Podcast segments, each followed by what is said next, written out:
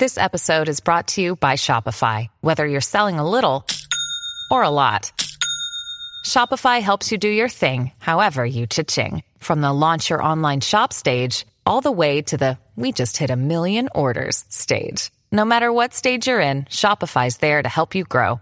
Sign up for a $1 per month trial period at shopify.com slash special offer, all lowercase. That's shopify.com slash special offer. Another day is here, and you're ready for it. What to wear? Check. Breakfast, lunch, and dinner? Check. Planning for what's next and how to save for it? That's where Bank of America can help. For your financial to-dos, Bank of America has experts ready to help get you closer to your goals.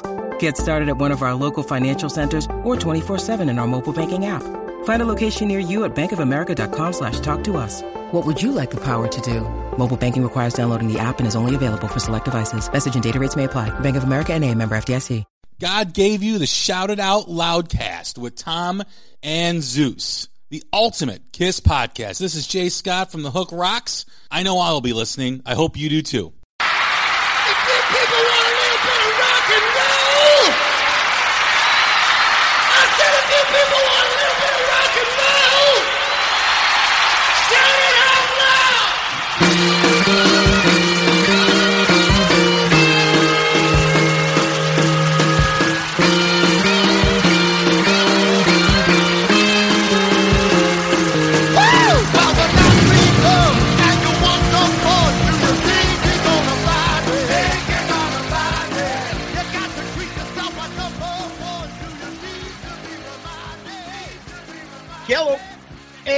What's up there? Kiss Army and Rock Soldiers. Oh God, wrong album.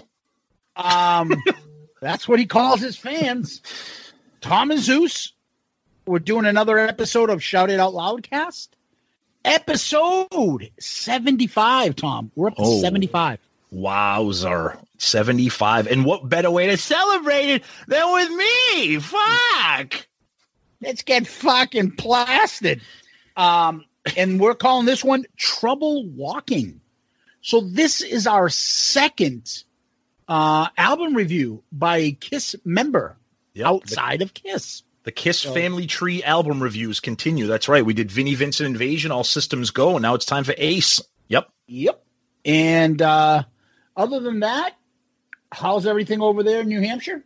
Beautiful. It's getting hot. It's the middle of June, so uh no, everything's going good. The world is slowly opening back up a little bit. So, but I'll tell you right now, I was outside. I was out today running a few errands on my lunch break because I'm working from home. I'm just gonna stay home. I have no use for going back out. I'm enjoying. I'm enjoying the lockdown. I hope they continue it. I don't want to. I don't want to. I'm all set with. I'm all set with people. I'm just gonna stay in my house. Did you feel like maybe like me, where I'm like, I don't fucking miss anything. Like, It's exactly like, what I said to all these people. Like, hey, how are- like, I don't even want to talk to you. I will go across the street to avoid seeing you and having to say hello. It's the same thing with me in the in the like, go to the grocery store. I'm like, ah, I tell my I tell my wife, I'm like, can you go? I don't want to go. I don't want to go out. I just like sitting in my house. I went to uh, a couple errands myself. Went to the supermarket. I've come to the realization I don't think I like people very much. I told you. It- it- it- it- that's what I learned. I learned that I learned that being inside my house is probably the best place to be. I, I hope nobody dies, but like I, I don't mind this, you know, staying home shit, working from home crap, right? Yep. All As long as I right. got as long as I got the, my Wi-Fi and all that kind of my phone's charged, I don't I'm good. I don't care. I don't need anything. As long as you can run your Kiss podcast, That's exactly right. That's the the essentials. the essentials of the quarantine. Hey, hey, is my my Kiss podcast uh, being able to be uh, played? Yeah. Oh, then we're all set. Who gives a Uh, fuck? Sir, uh, we're only allowing essential uh, people uh, out of their house. Oh, I'm essential. I have a Kiss podcast. I need to get some uh, materials for my uh, my my podcast. So yeah, that's uh, I'm essential. Yeah, we have we have some listeners in Bangladesh that need to hear us review "Trouble Walking" by Ace Frehley. Um, I need to go to my local record store and pick up a cassette of Trouble Walking if it's available. um, so uh, last week we had a bunch of friends on. Ah, we actually do have friends. Um, and we did the Kiss BFF Newlywed. Uh, shocker, we lost, Tom. That's what everybody said. It's like, what the fuck? We just can't win. We just can't win. But it was what a great time that was having everybody on there. That was a ton of fun. I hope everybody enjoyed as much as we did because that was a blast for sure. We had a couple polls. Yeah, we had what we did. We did one poll. Uh, well, the the poll late last week. We did the poll about Bob Kulick. Uh, we Yeah. talked about that, and then the poll that we had for this what was week. the poll? What it, what was the end result of those songs again? uh, that uh for the for the Bob Kulick. Yeah. Uh, it was pretty tight. I believe it was All American Man kind of took the lead over Nowhere to Run on that one. Okay. Uh, and then the other poll that we did for the episode poll was based on the final question uh, from the Newlywed Game episode, where it was, "What would your what would your teammate? Ra- what do you think your teammate would rather attend? The Coventry concert from 1973 or the MTV Unplugged concert from 1995?" Sixty-two percent of the voters picked MTV Unplugged Interesting. and I think a lot of and a, a lot of common thread on on that was um, a lot of people said not just the reunion but a more varied set list because the Coventry '73 you'd you'd hear just those tracks you know from the first album and some Wicked Lester stuff maybe. Yep. Yep. So Um, no, it was great. Do we get some feedback? Yeah, a couple comments on Facebook. Uh, Mr. Daniel Peoples, he said uh, another enter- another entertaining one. I've probably said it before, but this type of episode is made to be done as a live cast. That's a good point. Maybe maybe we'll Yeah. do a live cast game in the future. The, Uh, the problem is the comments would come in. yeah, that's true. Uh, um, he says, I'm sure the reactions to both the questions and answers were hilarious. I know everyone is entitled to give their opinion and feel how they feel, but I can't be mad at Paul or Gene for how they did or didn't react to Bob's passing. Uh, anyone, as always, looking looking forward to the next episode. So he just kind of saying his feelings about uh, Paul and Gene with Bob, and that's that's that's his opinion. That's fine. Some people grieve and mourn privately, and we did talk about that. So We'll get Um, yeah, we'll talk a little bit more. we'll we'll, we'll get it. Yeah, and then our, our buddy Jack Panacchio.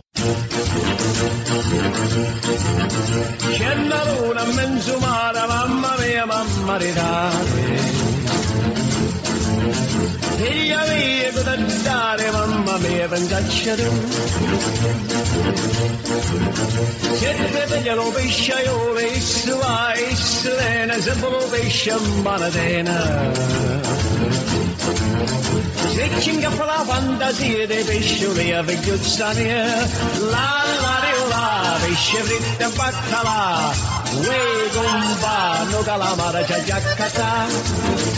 Da-da-da-da-da-da. Uh, he said, once again, you guys brought some damn great entertainment in this episode. Want to give a massive thank you for answering my question and for giving me my own little theme music. Rock on. Can't wait for the next episode. And then our buddy David Zanet, what time is it? Game time. um, no, so we, we had a we had a, a ton of fun. So there's some Facebook uh, commentary there from last week's episode. Yeah. Twitter, you know, the usual Deuce. Deuce was drunk tweeting as listening to our episode. He likes to do that. Speaking of live cast, I'd like to see Deuce do that. do a Yeah. live cast about you. Do a live cast about you listening to us. He tweets a photo of Murph Eubanks. Yeah. Save rock and metal. Hilarious. Love episodes where it seems friends are just getting together at a bar, busting on each other. The newlywed game is a great idea. We really like all the trivia games on all the podcasts because of the creativity it allows. Good job, gentlemen. Yeah, uh, a lot of this we do have to tip our hat to Sonny. Um, Yep. you know, this is one that we kind of all collectively worked on a little bit though on this one, but Sonny usually is uh, very good at this. And then Murph does a great job hosting too as well. Yep. We had some from Smoke Show 19 listening during my run, and I had to stop running because I couldn't stop laughing. Big surprise. Hollywood team won. Never let him play. He should always host. Laughing my ass off. Excellent idea for an episode. That's awesome. Thank you, sir. Steve. This one is Steve Warsap. There's a few Steves that comment to us. One of my favorite episodes ever. So many laughs. Had to listen twice. wow. Should should should we be worried about the minds that came up with some of the questions though? Snogging? I don't know what that must be a British word. Kiss British- members yeah. and farts? What the fuck? T and Z. Do you know anything about each other? Oh Um, God. And then uh, a Steve DeWood. Go, go, go ahead. Don't tell. I'm just I'm just laughing at the DeWood. Oh man. Keep Um, going. Still catching up. Listen to the very enjoyable Real Alive 5 episode. Oh yeah. By the way, you guys basically forced me to, but the Japanese Psycho Circus for the excellent bonus track. Oh. Well, yeah, because ugh, Psycho Circus. Oh, we'll it's talk about. we always joke about this shit, but when we do album reviews, we always got to preface everything by saying we're not going to do the Belgium version Yeah. of Rock and Roll Over with you know this We're- album or this. We're gonna do yeah, we're gonna do the boring U.S. version because all the other all the other versions are always better, especially when Yeah. it's the compilations and live albums. Yep. All right, and then finally, did we have any emails? Uh, yeah, we got a couple emails. We got one from Mr. Teddy Barnes. Uh, he talking talking about the episode and the Bob Kulick live stream. He said uh, the Bob Kulick live stream was great. The three of you have serious chemistry and are genuinely stupid and funny. Okay. um, he says it's su- it, he, he says it sucks to lose Bob. Uh, Newlywed Game was crazy good. Oh God! Then he starts getting into some. Uh, yeah, I'm. Uh, thank you, Teddy. I'm not going to read the rest of this email because no, not doing it. Love you, buddy. God bless us all, huh? God bless you, babe. Okay, take, Wish you luck in the future. Say your prayer. thank you. Okay, see you later, fruitcake. Okay, bye.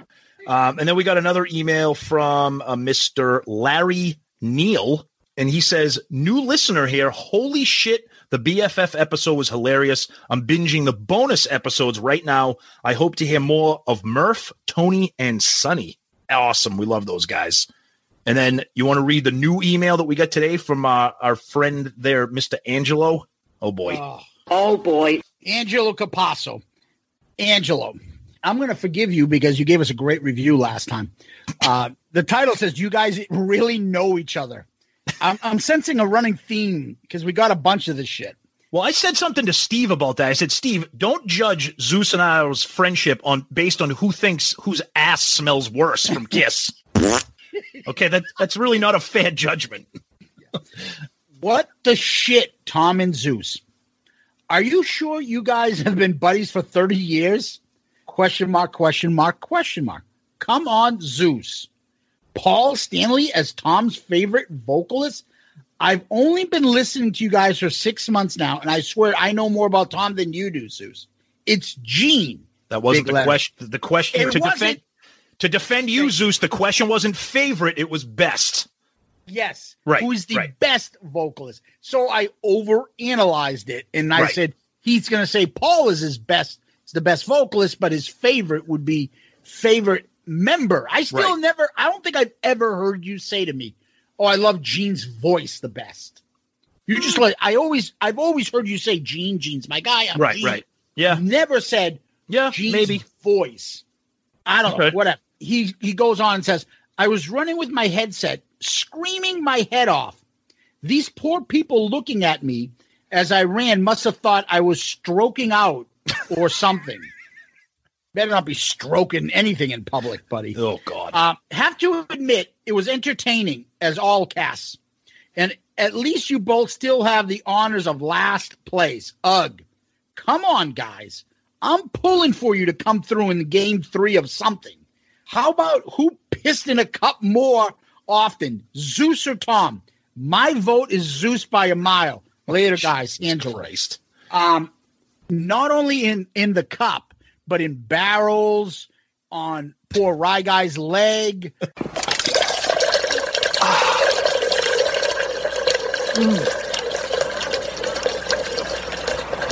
um, you name it. Pissing was my game in college. Oh God. Nah, right. Jesus. Oh, piss boy. Piss boy. Oh, we oui, you. Oui. Ugh. You look like the piss boy. Your Majesty, you look like the piss boy. And you look like a bucket of shit. Um, God. Anyway, thanks for the feedback. Yeah, Um, absolutely. Thank you, everybody. Yes. So, um, before we move on, we're uh, we uh, we got to talk about what's going on Kiss World before we get to the episode. Yep. So, uh, Tom, So we well, what's going on? So last week we lost another member um, of the extended Kiss family, Mr. J.R. Smalling, who was Kiss's um, original road manager, you know, road crew.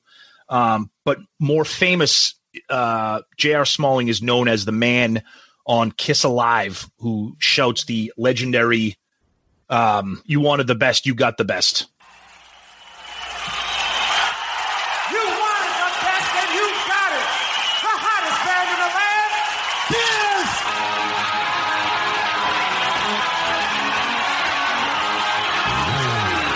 So rest in peace to J.R. Smalling. Um, we saw a ton of posts on Facebook and Twitter. A lot of people had met him, said he was the sweetest, nicest man.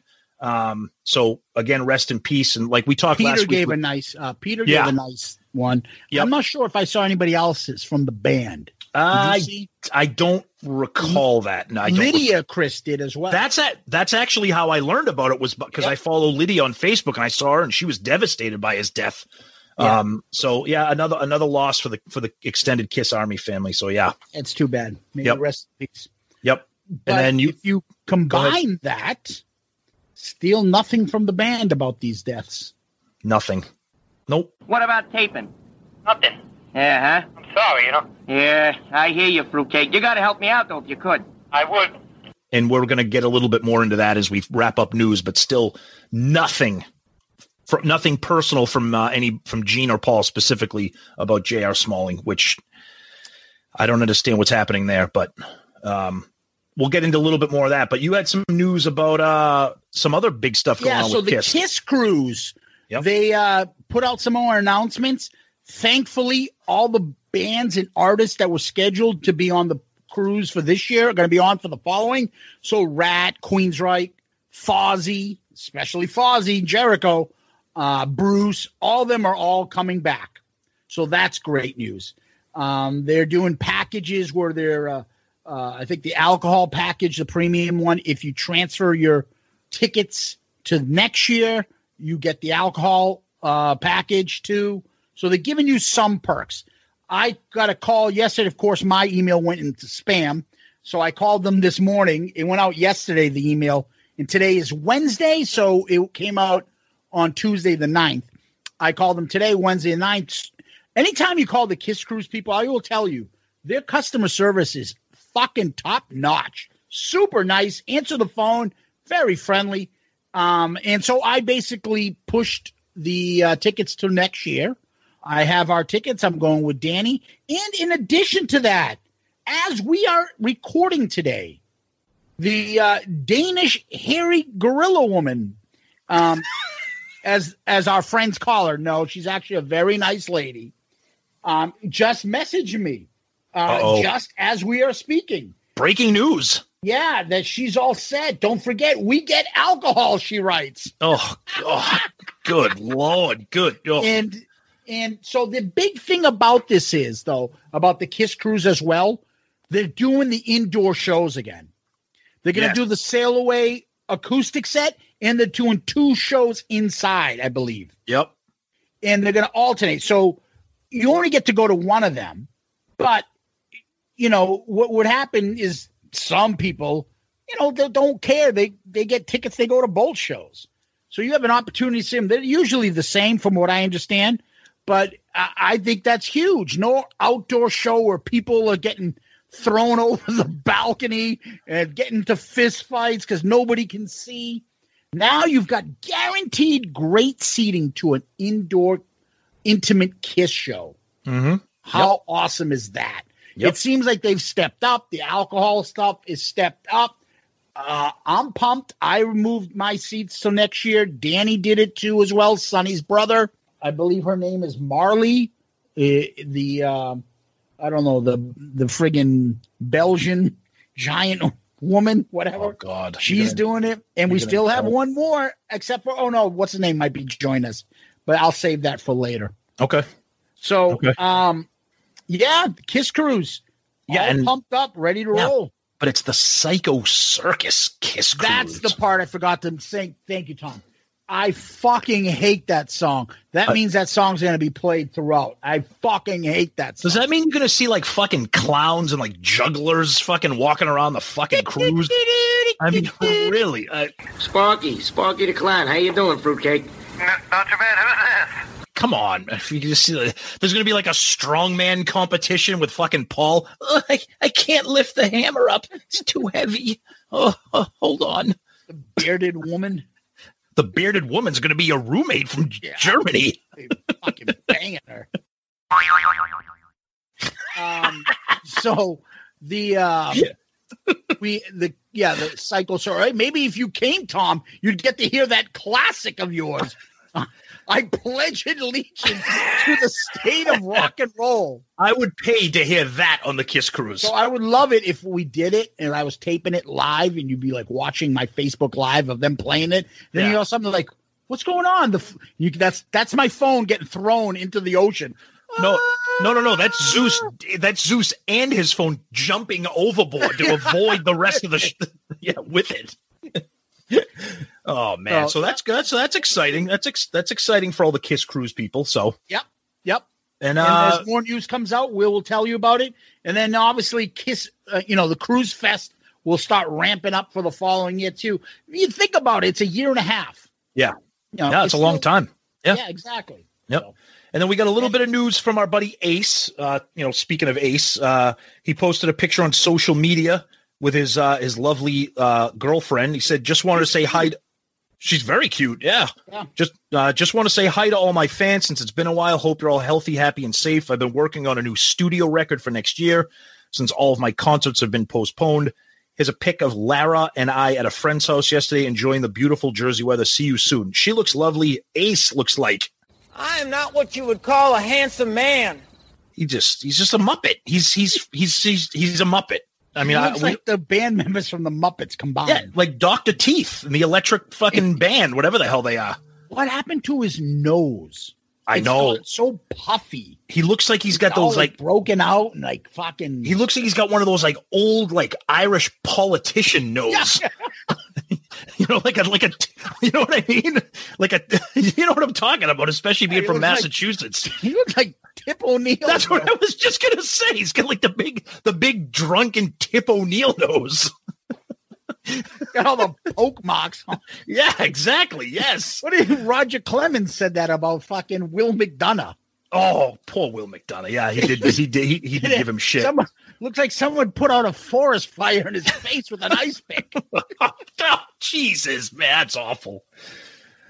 All right, so one Boston more bit of media. one more bit of news that broke last night.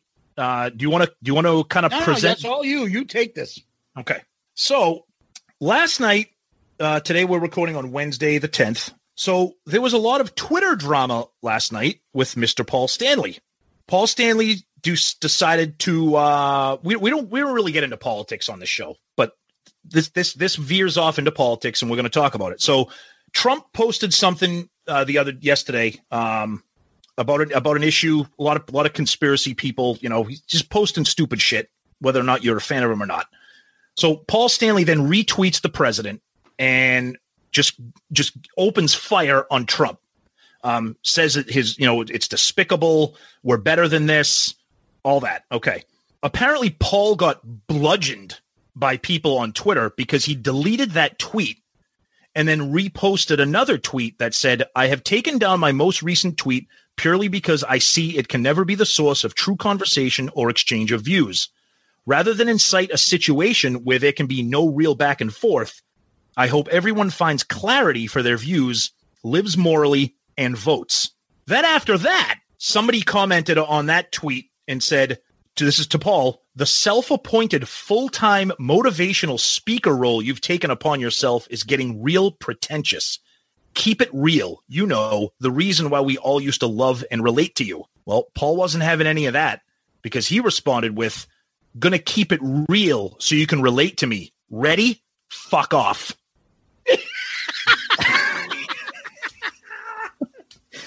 So You start here because I have a lot of thoughts on this. I don't want to spend too much time because we do have an album review, but go ahead. So this, do you realize when me and you were talking about doing the Kiss podcast, we could have done a like, and we were laughing about it, like a Hannity and Colmes type. Oh, absolutely. Oh, right. yeah. I'm like, I'm not doing that because fucking Colmes was like borderline like slow. Rest so I'm like. I want to be the poor Alan- poor And Alan You don't want to be fucking Sean Hannity with the potted hair in the middle. And I Like and I de- and I, and I don't want to be Sean Hannity. I don't want to be the 2020 version of Sean Hannity. Yeah. because So we can do this because we're very opposite end of the spectrum. We don't really argue about politics, but we know where we both stand. I looked at that ta- that tweet and I was like, "Fucking right on, good for Yep. you, Paul. Fuck yeah." Yeah. And I can only imagine what you thought, but I, I I've had this conversation with you before. We've talked about it a little bit on the episode. I don't see why he has to give up his right to speak. Why the fuck don't I have a right to talk on Twitter about what I think is correct in politics? Yet, because he's a musician, he doesn't. He's not telling you if you follow my music, you have to agree with me. He's just giving you his opinion, and he's got a platform. Use it. Um, you could be the opposite. You could be fucking Chachi and try to fucking use your fucking opinion and maybe it'll work. Maybe it won't. Maybe people will be like, oh, fuck, you're a Republican? I didn't know that. I like you more now because fucking there aren't many celebrity Republicans. Who knows? But there are obviously way more celebrity Democrats, and celebrities are what populate social media. So he gives his opinion out there. And then I think I don't know if it was him because I will admit, Tom, I when I read the comments, I didn't see him getting much shit about it. But it could have been Gene that maybe put his foot down, that or somebody else or a publicist called him up and said, "Hey, eh, you're pushing it a little too much. You don't want to alienate any fans. You might want to take it down." And that's why he took it down. And then somebody fucking gave him shit. So he was like, "You know what? Fuck you." And he usually does not comment on the the what do you call it but he he was reading his answers he was reading them because he picked that that guy out and he wanted to set the record straight that he's not going to take shit about anybody telling him you know that his opinion's wrong so Mhm. that's all i have to say well so far Yeah. But go ahead. Well, okay. So a, a couple issues here with Paul. First of all, I, I could care less about his original tweet, retweeting Trump and bashing Trump for what he said. God bless you. That's fine. Everybody's got a platform. I, I have no problem with his original tweet. I, I, I, have no problem with that at all. Whether I agree or disagree, go for it. The problem I have with Paul, and it's very, it, it, it's disappointing because what this highlights to me is once again, we keep using the word tone deaf and kind of like living in a bubble. Has Paul ever fucking been on Twitter before?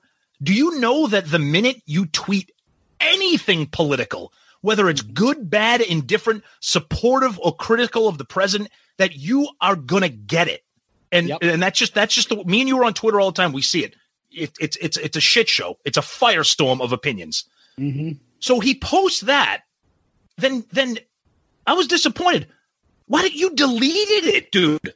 Fucking stand up for what you even you you posted something with which meant you were passionate about what you posted. Why would you delete it and then explain while you're why you're deleting it? Don't do that. That's cowardly. That's bullshit. Don't post it if you're going to just delete it when people come at you. Defend yourself. And then when somebody went after him, he tells him to fuck off. That's I mean, yeah, we, we laugh, but that's not Paul. Like that's not the you know Dude, that self- guy was a complete dick to him absolutely. I'm I'm i mean I- I'm not right, first of all I'm not the saying that. guy's like pretentious and you're and you're what do you call it your speaking tour or something Here's what I took from that. I took it. he's like, you're fucking talking down to me. I'm Paul Stanley. Fuck off. That's You know what? I took that as that guy struck a nerve. He called him a motivational speaker. And I think Paul, I think, I think it's an, I think it's another example of nobody talking to. I'm not saying that the guy wasn't a dick. Don't get me wrong, but Paul presents himself as this motivational speaker guy. His whole fucking book, his last book was a self help book. Yeah. It's, though I think the whole thing was disappointing, and again, it has nothing to do with his politics or what he said about Trump. I don't have any. Go say what you want, but fucking at least have the balls to stand up and defend your your thing instead of keep retweeting these things. I just felt like he's he's probably like, oh my goodness, people are angry with me because of a political tweet. Like, dude, have you ever fucking been on Twitter before? And then while you're at it, go go ahead. No, go ahead. No, I was to say, I think you might be right in the sense that I'm sure there were other comments that were like, shut up and sing. Oh, who fucking wants to Yep. hear this? This Yep. and that. But the one that said to him, you're pretentious and your motivate- motivational speaking tour, Yep. that fucking pissed him off. it did. It did. You yellow yabbers, bitch, you motherfucker. You dirty, rotten son of a bitch. You're a cocksucker and a motherfucker. You're a whore bastard. You're no fucking good, you son of a It did. Hello, Pantheon Podcast listeners. Christian Swain here to tell you more about my experience with Raycon earbuds. Our family now has three pairs of Raycon earbuds around the house, and my wife just grabbed a pair of the Headphone Pros to replace some headphones from a company that was double the price. And yes, she loves them. Now, if you haven't pulled the trigger on a pair of Raycons, or even if you have, but you're in the market for another pair because they're just that good, well, now is the time to check them out because they just launched their upgraded model of the best selling everyday earbuds. With Raycon's upgraded everyday earbuds, now you also get active noise cancellation, ergonomic design, and multi point connectivity that lets you pair with two devices at once. New quick charge function, three customizable sound styles, plus awareness mode. Available in a variety of vibrant new colors to complement any and all skin tones. I even have a pair of earbuds in a cool green color.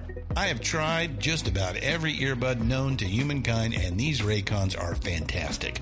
Seriously, if you've been wanting to check out Raycons, there truly is no better time. You're going to ask yourself why you didn't check them out sooner, and Raycon offers a 30-day happiness guarantee. So, what are you waiting for? Go to buyraycon.com slash Pantheon today to get 20% off your Raycon order, plus free shipping. That's right, you'll get 20% off and free shipping at buyraycon.com slash Pantheon. Buyraycon.com slash Pantheon.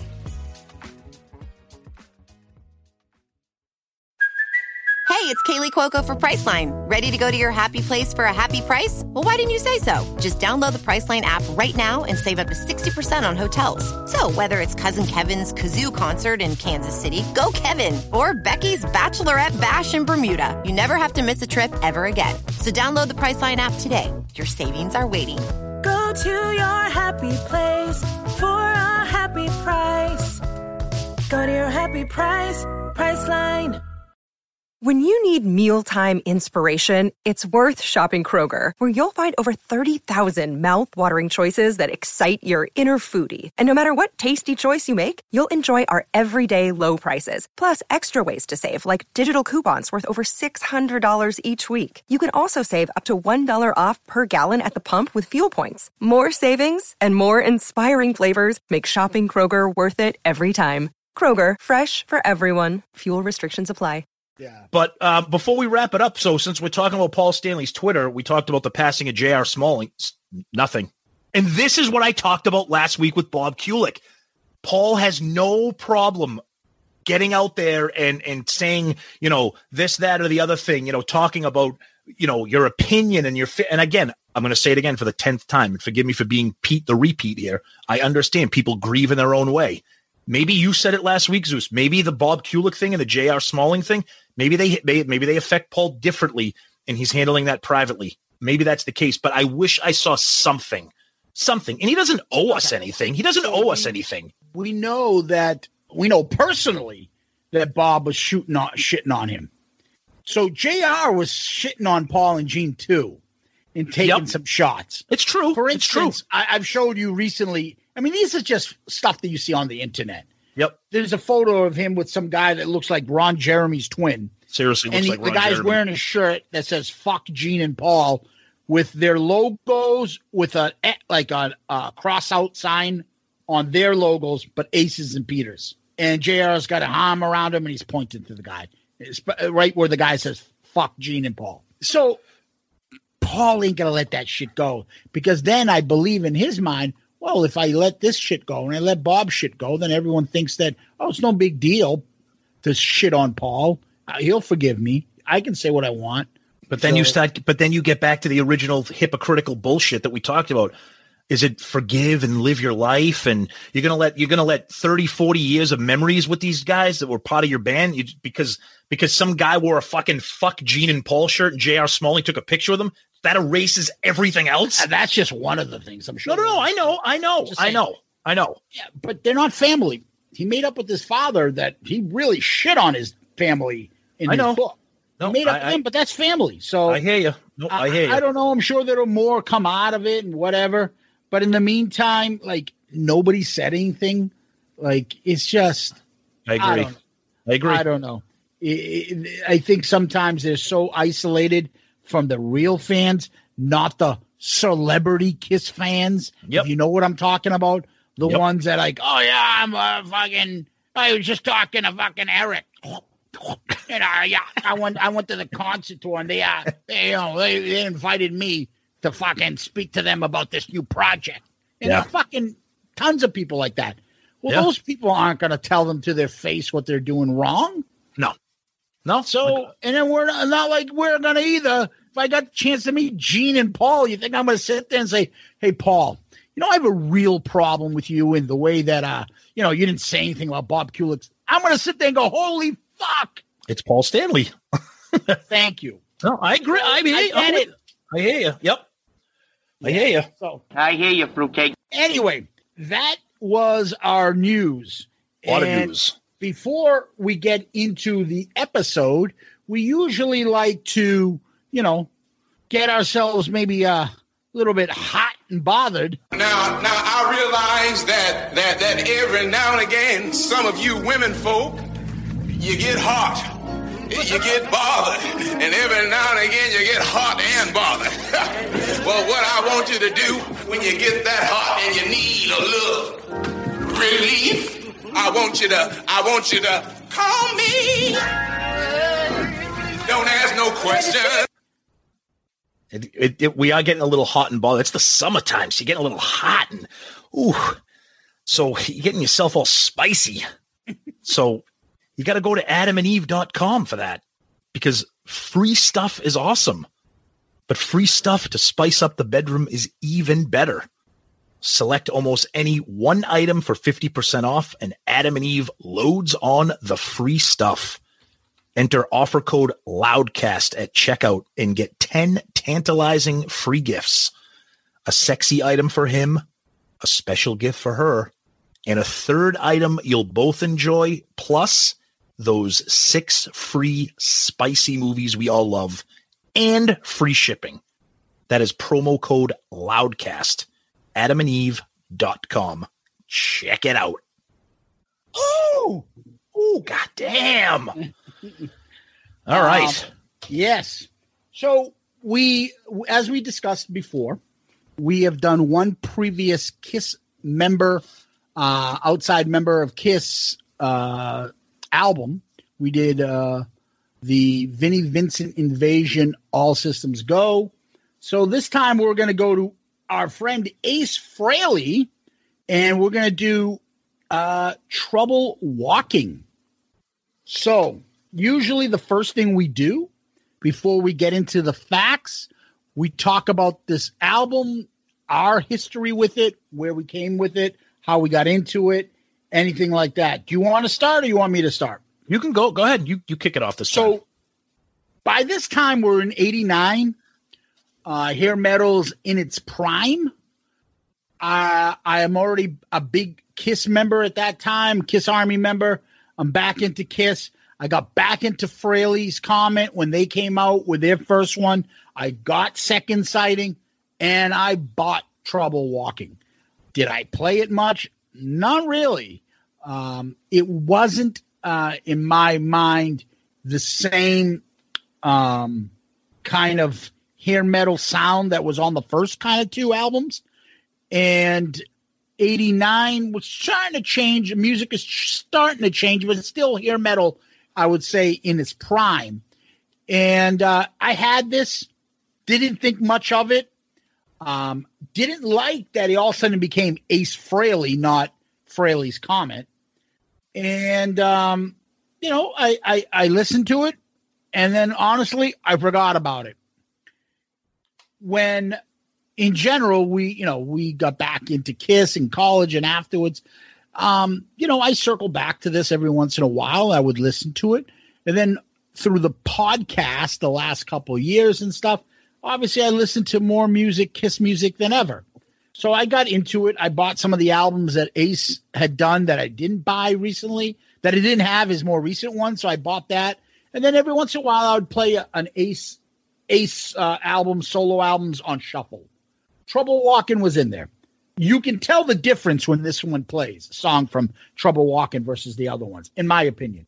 So do I have a strong, you know, affection for this? Not really. I'm not very nostalgic about it. I did buy it when it came out, so you know that that's it. And then I recently bought the remastered and reloaded uh, CD. Yes, I have the CD, Yep. uh, and that's what I have in my hand, and that's what I uh, listened to for this episode. So, what about you? Well, this is going to be interesting. I have no history with this album because I've never owned it and I have barely even listened to it. Okay. In 1989, Kiss was kind of in the back of my mind. I wasn't really into them. Like you said, it was hair metal. And this may come as a surprise. 1989, that's when I was really into a lot of rap. Beastie Boys, Yeah, yeah, yeah, Beast- yeah. I remember.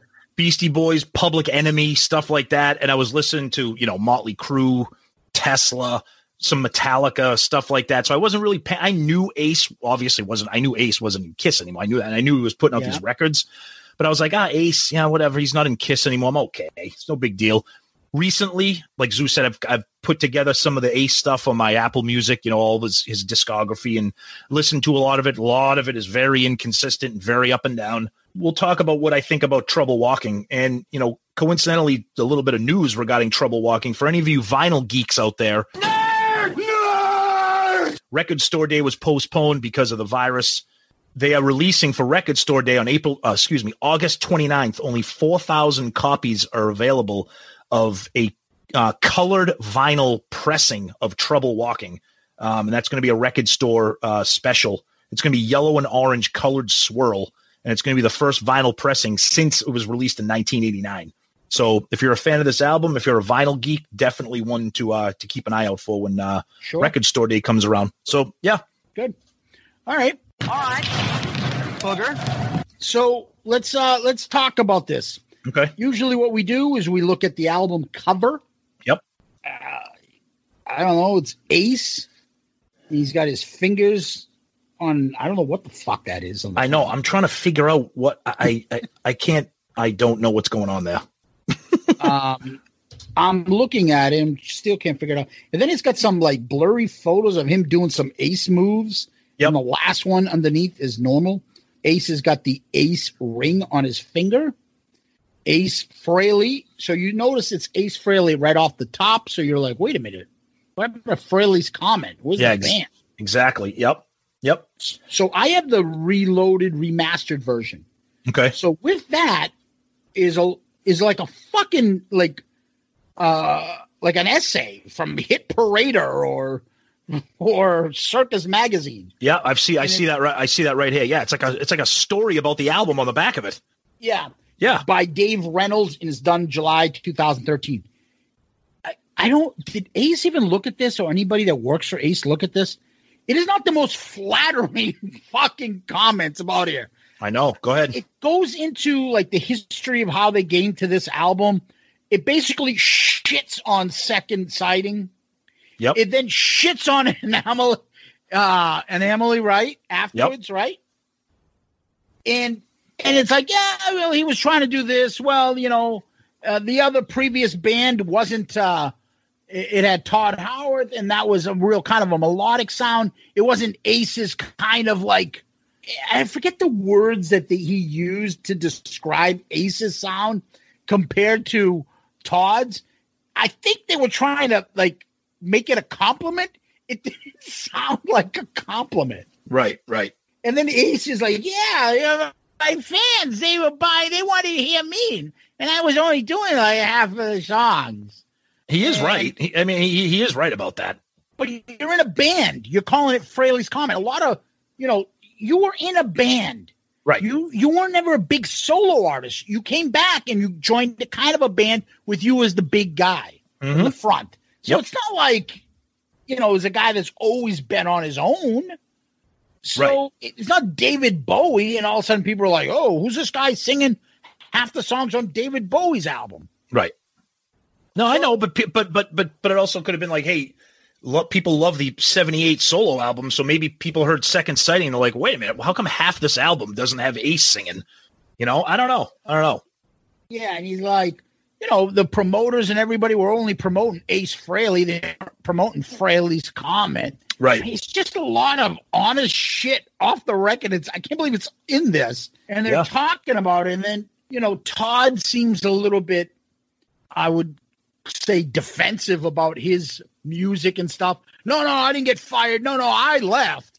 I told him that uh, you know, since your record label doesn't want me to do as many songs, uh, the way to make money is through publishing. And if I'm not going to do half the songs, I need to go on my own. And then, and Ace wished me well. And like, it's like fucking like dirty laundry in the middle of my CD I bought. Like, what am I reading here?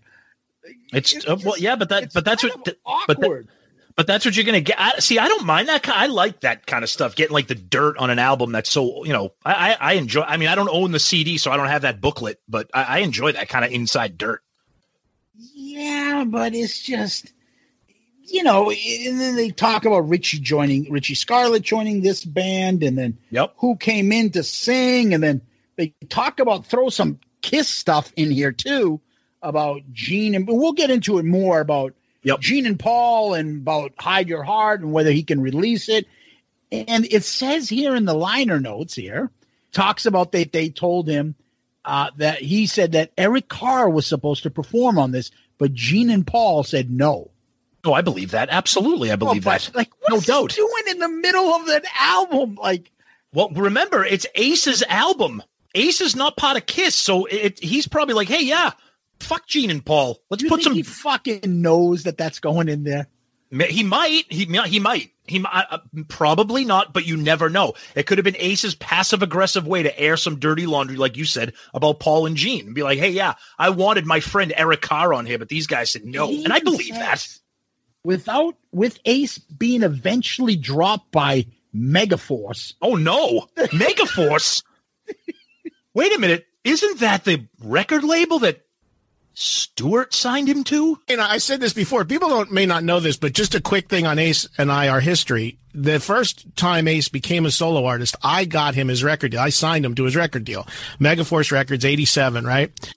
Oh, oh no! But I'm saying it says here that they dropped him. Yeah. Like what the fuck? It's just like you know that Anomaly came out in 2009, and they basically shit on that album too. That's not a good album. That's why. that's that's why. You know, and they'd be like, "Well, nothing came back." You know, this was probably more of Ace's sound. Yep. Holy fuck balls! what? Wait a minute. Who who put that in the liner notes? That's bullshit. Yeah, this is just. Uh, it wasn't really that musically exciting a package. Oof, that's not what you want. You don't want to hear that. Oh. And then in the album, it has a bunch of like black and white photos, like Ace with you know the members of the band at the time, Richie Scarlet, uh, Anton Fig, um, uh, John Regan, and and then a very very blonde Peter Criss. Oh yeah, yeah, because Peter's on this album. That's right. Yep. Doing so, they have him in there. There's a picture of Eddie Kramer there. You got pictures Uh, pictures of the guys from Skid Row because they were on this album too. Uh, I didn't see them in this. No. Yeah, because you got no, not on the out. Yeah, no, not in this part. Oh, okay, because you got you got all the guys from Skid Row on this album too. So, and you look in the back, I'm always looking and reading and stuff. Yep. The one thing I did pick up on here it says project coordination slash A and R. Ed Trunk. Oh boy, oh boy. And this comes from the fact that I am so close with Ace He goes by the name of Ed back then. Better known as Stuart from Beavis and Butthead. Oh God. Yeah. But in the bottom, the other thing I wanted to bring up is Dear Peter, thanks a million for everything. You're still the greatest. Love Ace Frehley. That's awesome. You are the greatest, but yeah, I'm, you're not going to play drums on my record. Yeah, exactly. yeah, you could do some background vocals. Well, I know you don't want to hear this, but Anton Fig, come on. Anton Fig's a fucking monster on this album. Good God, I he's a give a fuck if it's Anton Fig or whoever. You don't think it would sell or do a little better if he says, "Yeah, Peter Criss played on this with me on one of the two Yeah. tracks or something." No, I agree. In general, yeah, of course it would. Or I'm they did surprised- a duet or something together. It would have been huge. you bring up a good point, and I'm surprised this never happened, and I'm wondering if it was even entertained. If Peter and Ace did like an album together and marketed, and because I know they toured together. Remember they did like the Bad Boys tour or whatever it was called. Like if they did a, if they did an album together, I wonder how that would have been re- received. But uh, at yeah, least I, I mean, they did the Bad Boys tour. Whatever. right. That's what I mean. Yeah, but Peter be Peter Peter being on the album is still cool though. Yeah. So the album, this uh Trouble Walking, it you know, you can technically say his first solo album. Yeah. And here's what I mean. Ace technically was in Kiss. It was a Kiss album. Ace Yep. Frehley was, I would say, was the album name. Yep. Okay. Okay. Then Frehley's Comet's the band. Frehley Comet, second sighting. Ace Frehley. Technically, you could say it's his first solo album or his fourth. I don't know how you want to call No, I, I I see what you're saying. Yeah, like his first like true I'm on my own. It's Ace Frehley's album. Yeah. Yeah. Released October 13th, 1989. It reached 102 on the billboards. It's the highest it went. It was uh, produced by Eddie Kramer, Ace, and John Regan. Uh, he didn't do another solo, Tom, for another 10 years. In between, he, you know, rejoined Kiss, of course. Yep. We all know that. Uh, recorded at Dreamland Rec- uh, Recording Studios in North Lake Sound Studio in New York. Released by Megaforce. right, I can't say that without laughing. Uh, it was a distributor of Atlantic. Uh, And get and get guess what album came out four days later. yeah, I know. Uh, Hot in the Shade. We'll get into that. We'll get into that. Ace singing, playing guitar, of course. Richie Scarlet now replaces Tod Howarth, right? Yep. Yep. John Regan is still there, and Anton Fig comes back after debuting on Frehley's Comet on the drums. Yep. Again, uh, the album uh, is uh, now Ace Frehley. It's not Frehley's Comet. And Ace is now a solo artist and taking this is him. And he's got a backing band, not he's not part of a band. So that's kind of interesting in in that sense, you know. And then you also have one other person that he thanked that I wanted to mention. Um, he does thank the guys from Skid Row for making the Youth Gone Wild. Carol Kay for truly public relations. Oh, remember that? I do, That's the yeah. Carol Kay, the Paul Stanley. Yep. Said a looker Yep. from the public uh, relations department. That's right. Coin, right? Yep. A bill of coins, right? I remember that back then. Yes. Yep. Sir. So I thought that was interesting too. Yep. Um, anything you want to talk about as far as the album itself? Yeah, I mean, just just briefly, just talking about like like generally like the production. So you got Eddie Kramer, and every, pretty much everything Eddie Kramer touches that's Kiss related to me is is is great. Anton Fig on this. So when I listen to this album, it's like, okay, this is what this is. This is Kissel.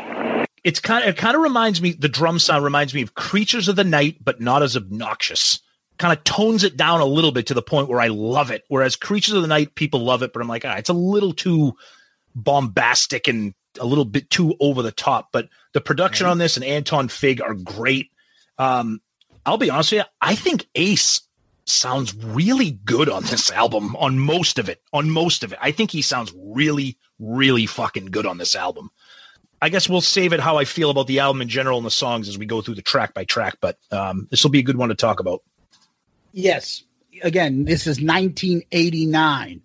So I would say he should be kind of in his prime right, right now because we know Mm-hmm. what Paul was doing in 1989, Mm-hmm. right? Yep. So I think we should go right into the tracks. Let's do it. Let's go.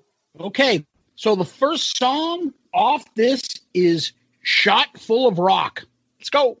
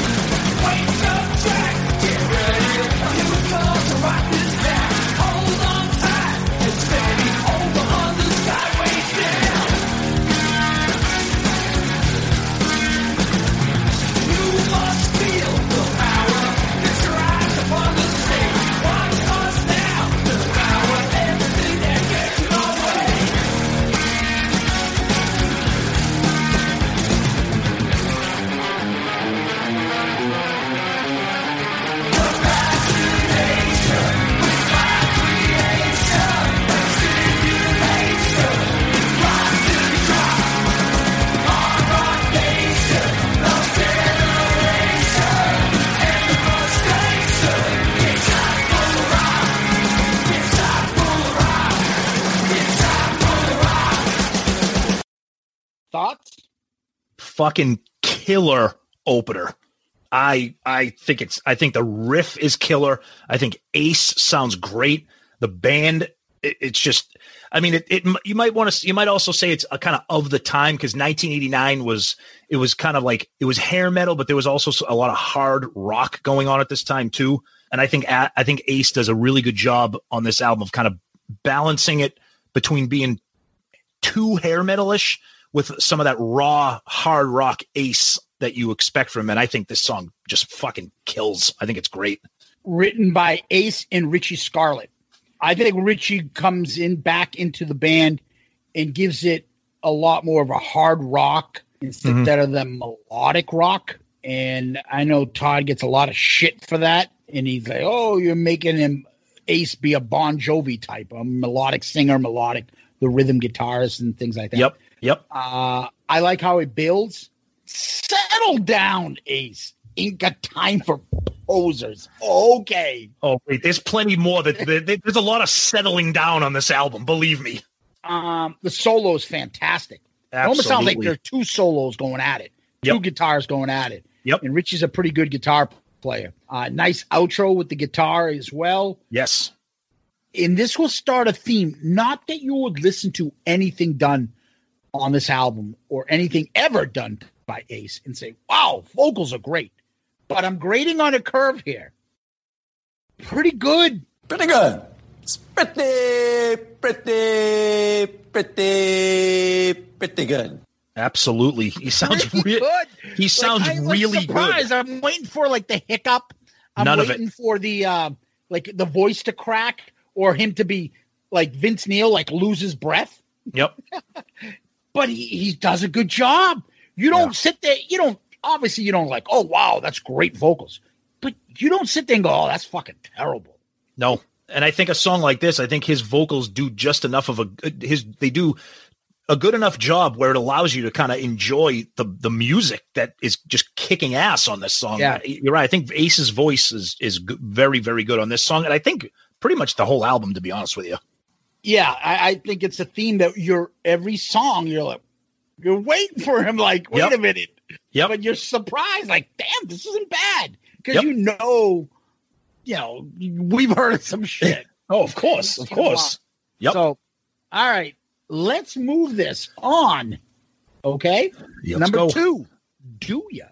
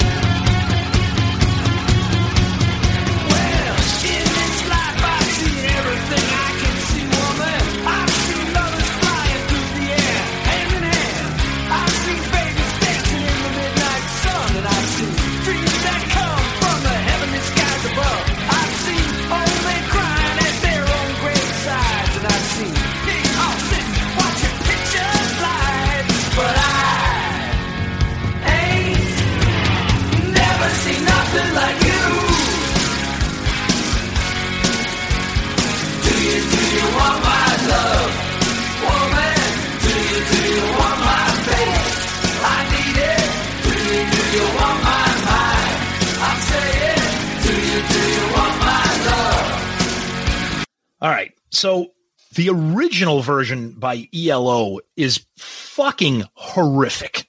The e- f- first of all, first of all, ELO is fucking horrific. Get the fuck out of here. Excuse me if I offend any not ELO fan? fan. Yeah, horrible, horrible. You don't The like ori- the band full of Bob Rosses? Yeah, the, yeah, exactly. Jeff Lynne put, doing his best Bob Ross. It- This the, the original song is is is I I just don't like it at all.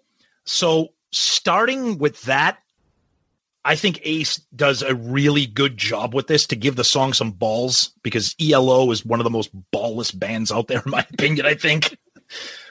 So it's not a great song, but I think when you take it, I, I, this also starts the trend of, of Ace doing like really weird like covers. Like it doesn't start. I guess it continues. He he did New York Groove. He does Do Ya. Then one of his recent albums, he did Fox on the Run. He does these weird covers, but it's okay. The video.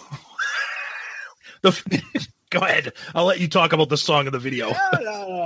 uh, uh, Do Ya, written by Jeff Lynne. Jeff Lynne was in the move, and then ELO made the song more famous.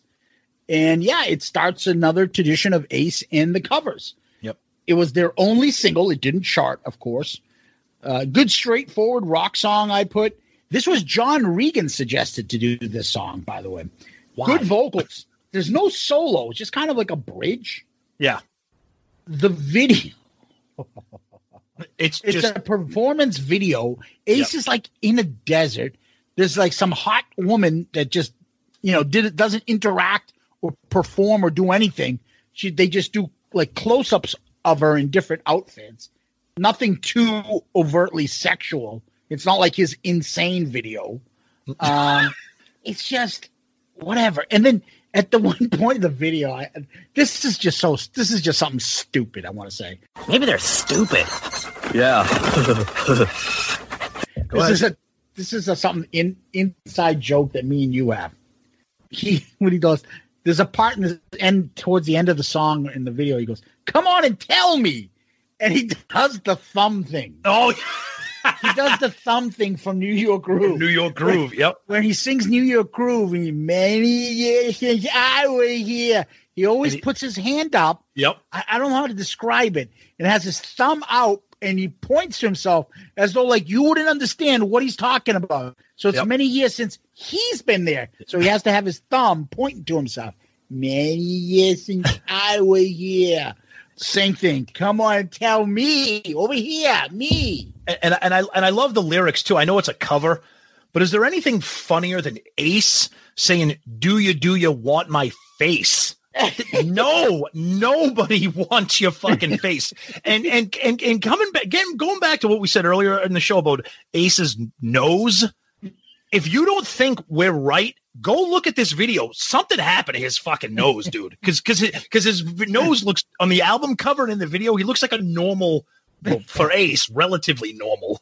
Yeah, he, he just he he's still even back then. He just looks like discombobulated, like fucking. But it always it always worked when he was Ace, like in the makeup, like especially like on the Love Gun tour, like. It, he looked cool when he was like stumbling around and like kind of fucking dink toed and just fucked up looking. Without the makeup and in this band, it's like it just I don't know. It doesn't look the same. So here's the thing I have: like people like Ace, and this is '89. yeah, They just don't know where to fit in. yeah, exactly. He is not a good-looking man. He ugly. I ain't like the boy ugly. He does not fit in on the hair metal like with no. Oh, Ratt, oh God, no, no. Poison, Bon Jovi.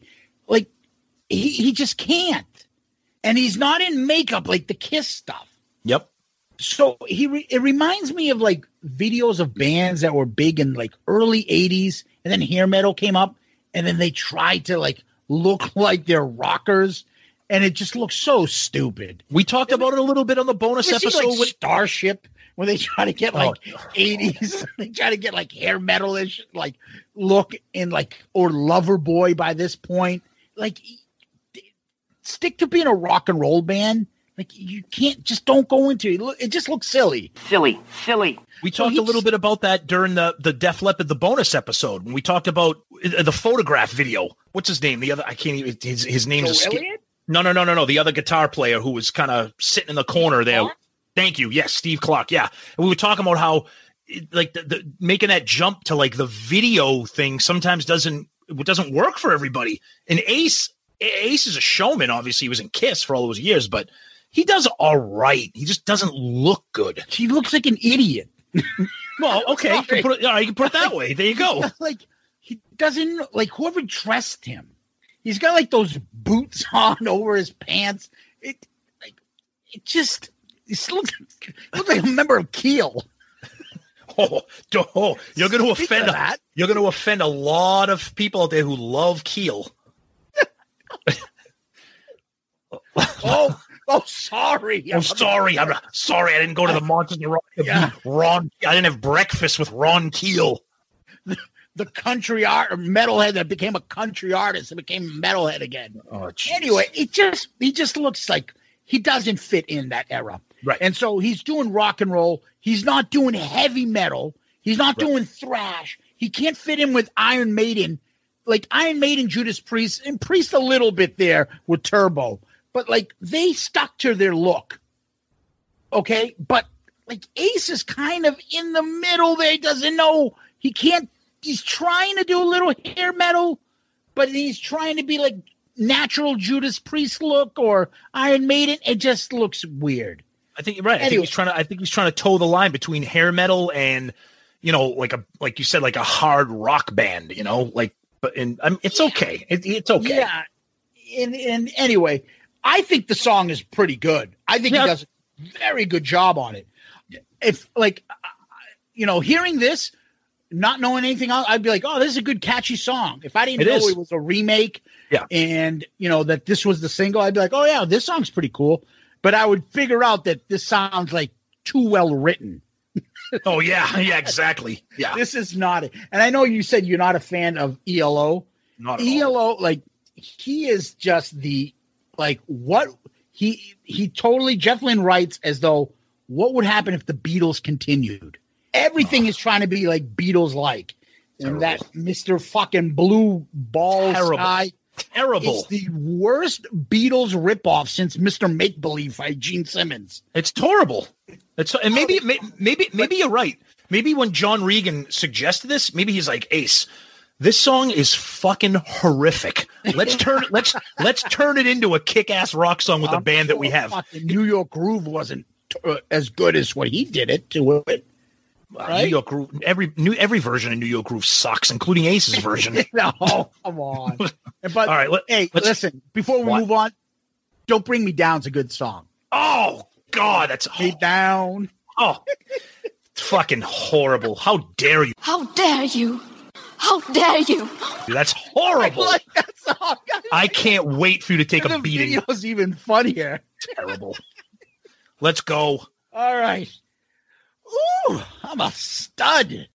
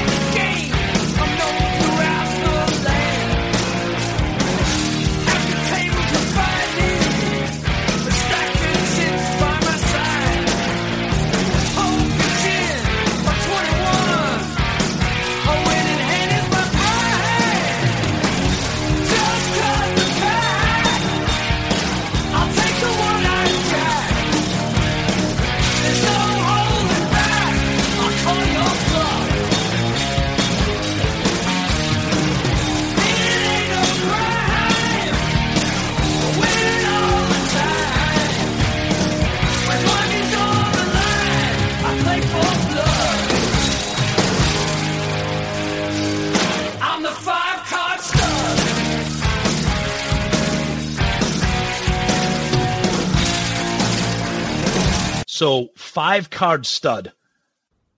I'm just gonna say, holy shit! I wish I had learned about this song before. This song fucking kills. What an awesome, awesome song. Everything about this song. the the music, the bridge to the chorus, Ace's voice. Oh, I, I I just I fucking love this song. It is it is a an absolute killer of a song, and I'm surprised it wasn't like a big hit for that era. Um, it, it's it, a killer song all around, top to bottom. I've, I've, I've, I've, since we've been like getting ready for this album review, I find the song just stuck in my head. I just, I love it. I love it. They call me Rubberneck. Oh, yeah? Yeah. So, um, Five Card Studs written by Ace and Marc Ferrari. Guitarist from Oh God, don't ask me because I know the name. Keel. And it, that's what I thought. Yes, okay. I'm esca- I'm like, oh shit. Guitarist from Keel. Uh, this song rocks. Absolutely. Rocks. Yep. It's like Ace's, like the rock and roll version of The Gambler. Uh, oh yeah, the ly- the lyrics all are about fucking gambling. awesome. Like I thought he'd make it more of an analogy about like love or sex or something like that, but it's really about card playing. It really is. Yeah, I'm the five card. He's stud. not clever enough to do it to that way, but it's all about card playing. The solo is great. Yep. The lyrics a little corny. The Yeah. vocals are so good. I can't believe he does such a good job on them.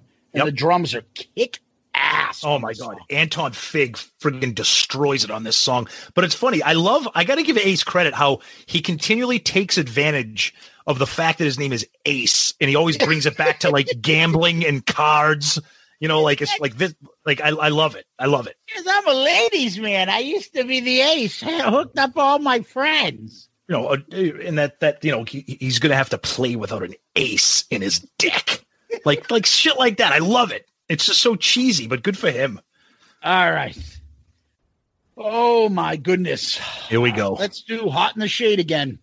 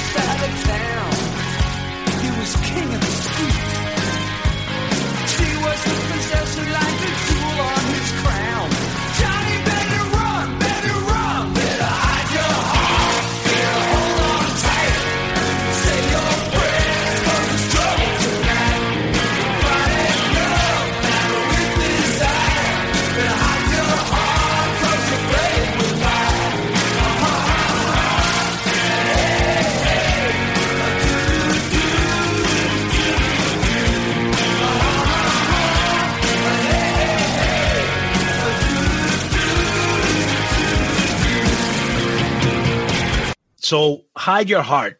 There's a big story about this song. We'll get into it, but just talking about this version of it.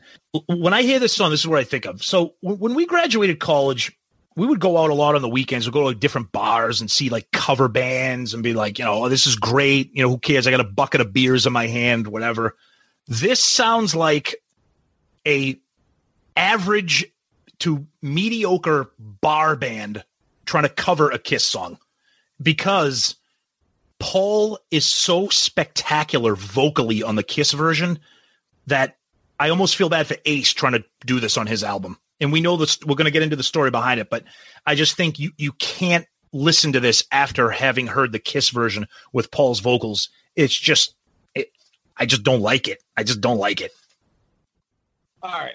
The song was written by Desmond Child, Paul Stanley, and Holly Knight. We obviously covered it on the Hot in the sh- uh, Hot Hot for the Shade. Crazy from the Heat album. Yeah, album cover, album titles, and song titles lately. Hot in the Shade. Uh, guys, go listen to our Hot in the Shade review. It is one of the best we've ever done. Hide Your Heart. I, I, I agree with you completely. Before we get into the background stuff, we'll get into that afterwards. It sounds like a more stripped down, a rock and roll band playing a good version of this song. Yeah. It's a very good version. It's okay. Again, if I never heard the Kiss version, and I heard this song, I'd be like, wow, this is a pretty well written song. Wow, Ace did this? Wow, this Yeah. is pretty good. Really good.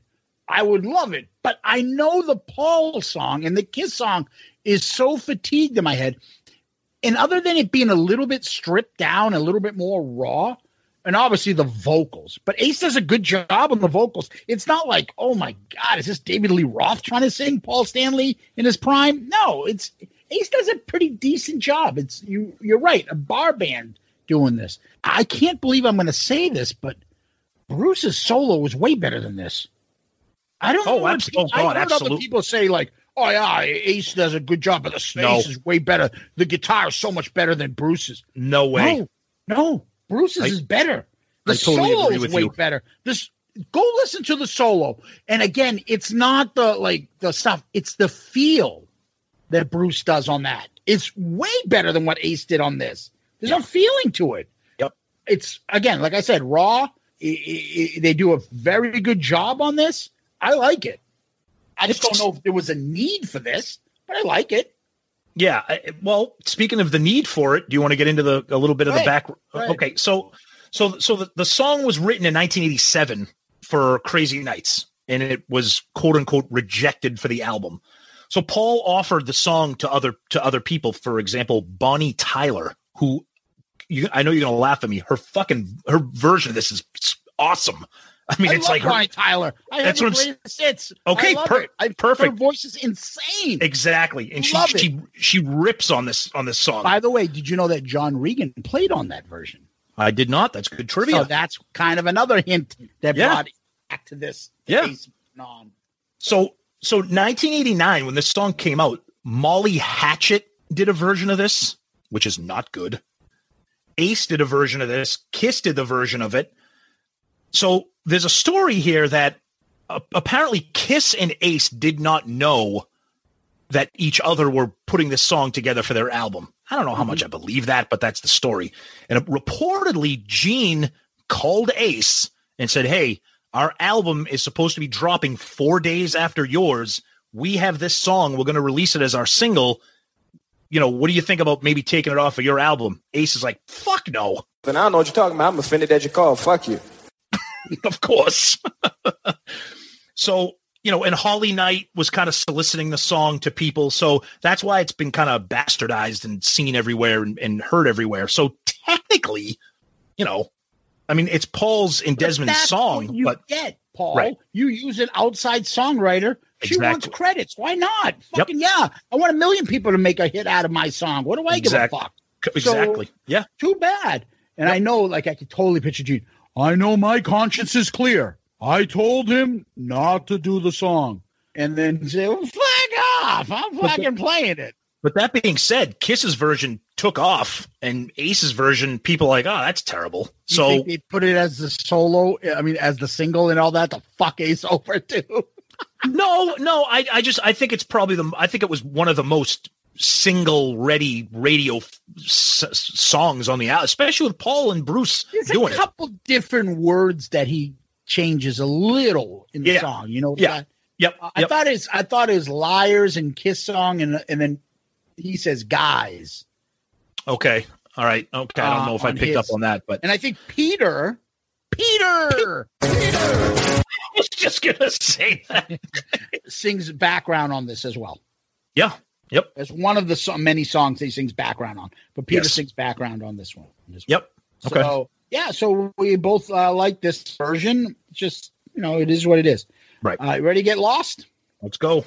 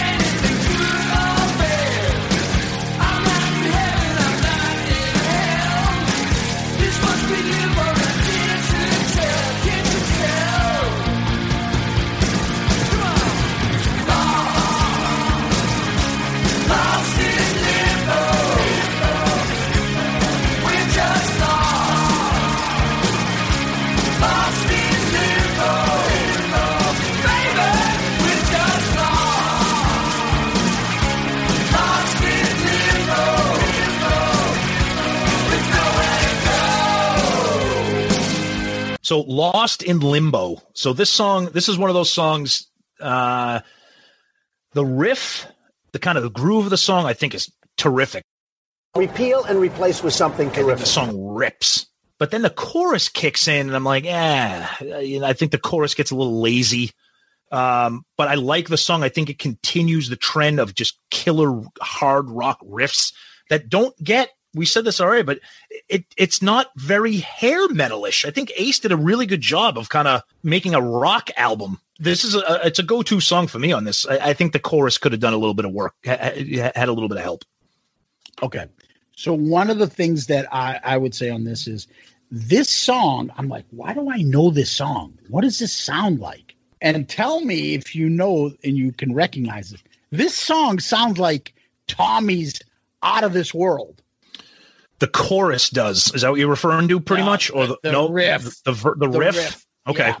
Listen to Out of This World and listen to Lost in Limbo. The, the whole Lost Lost in Limbo is not. I'll take Okay, you out of this world. the. Okay. Now, Yeah, different see, chorus.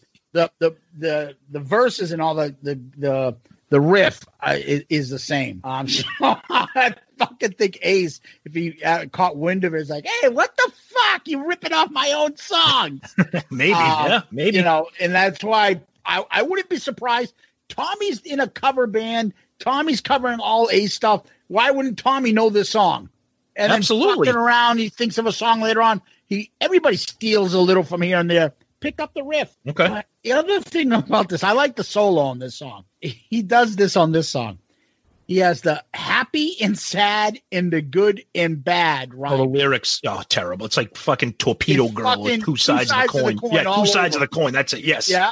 Yep. Exactly. sad and glad. Like, Yep. dude, this this is like, I will teach you how to write a song.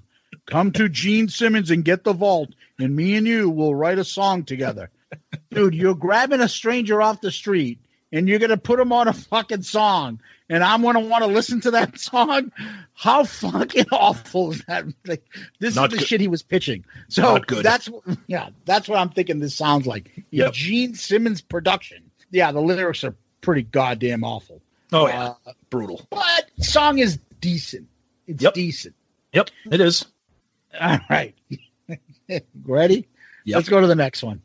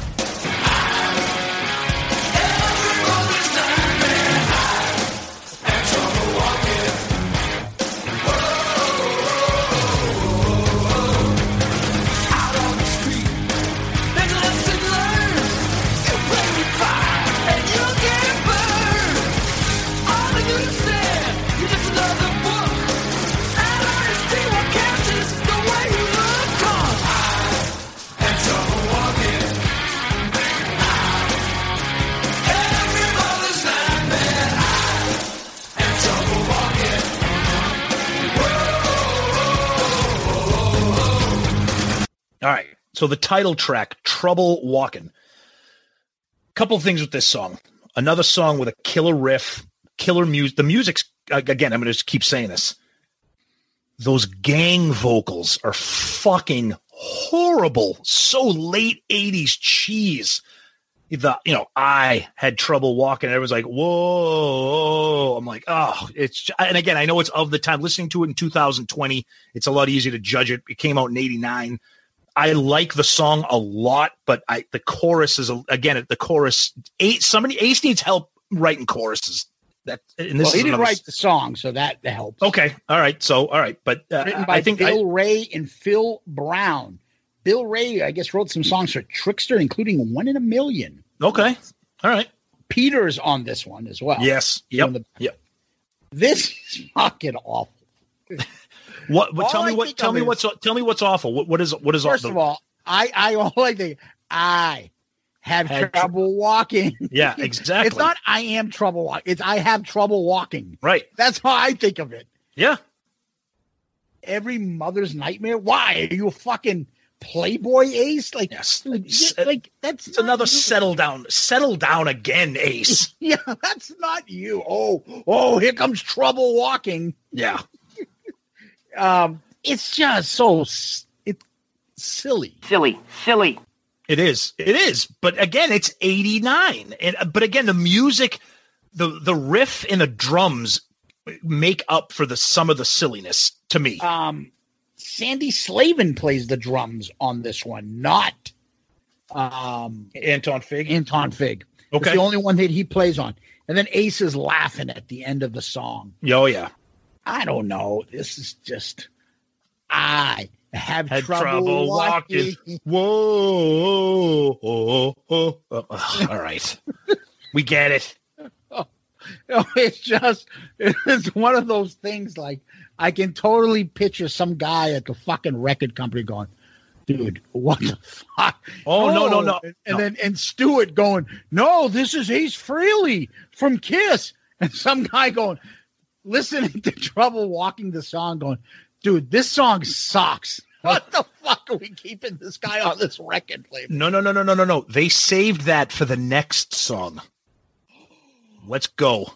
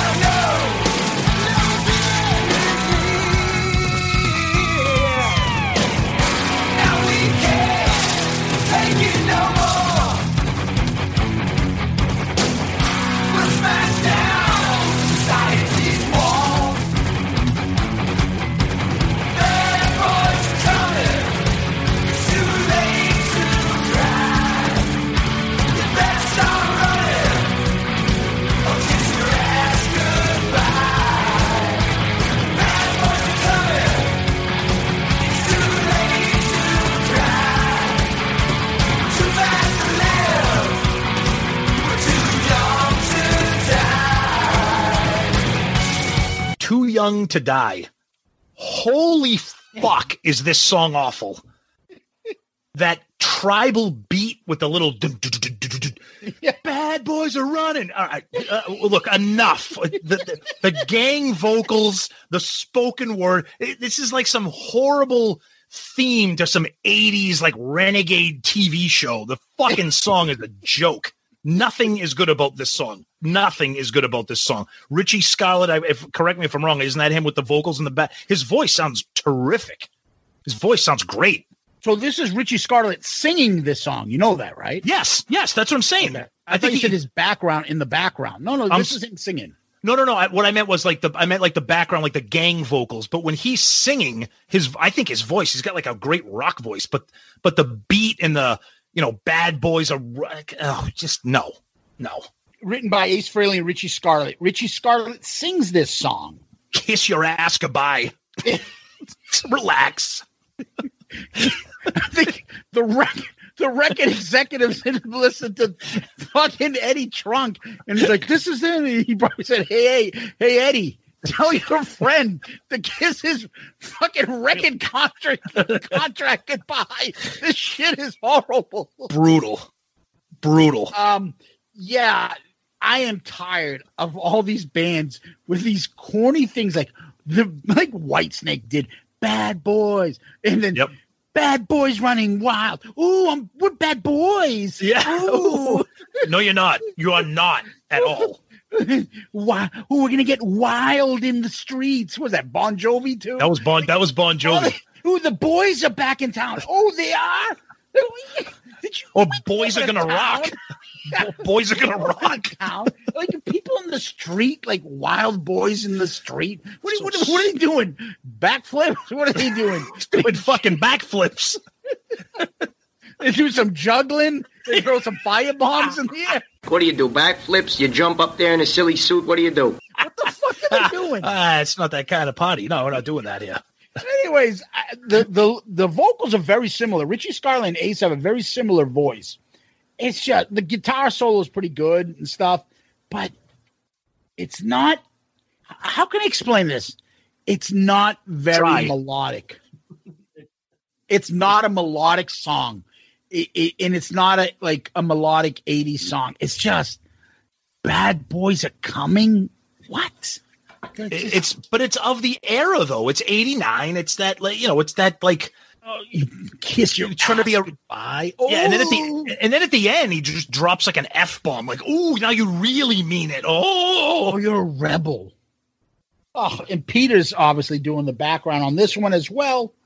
So, yeah, so Ace had to kiss his record contract goodbye after this song. oh my god. Um, yeah, not let's not good. move on to the next one. Let's go back to school, Tom.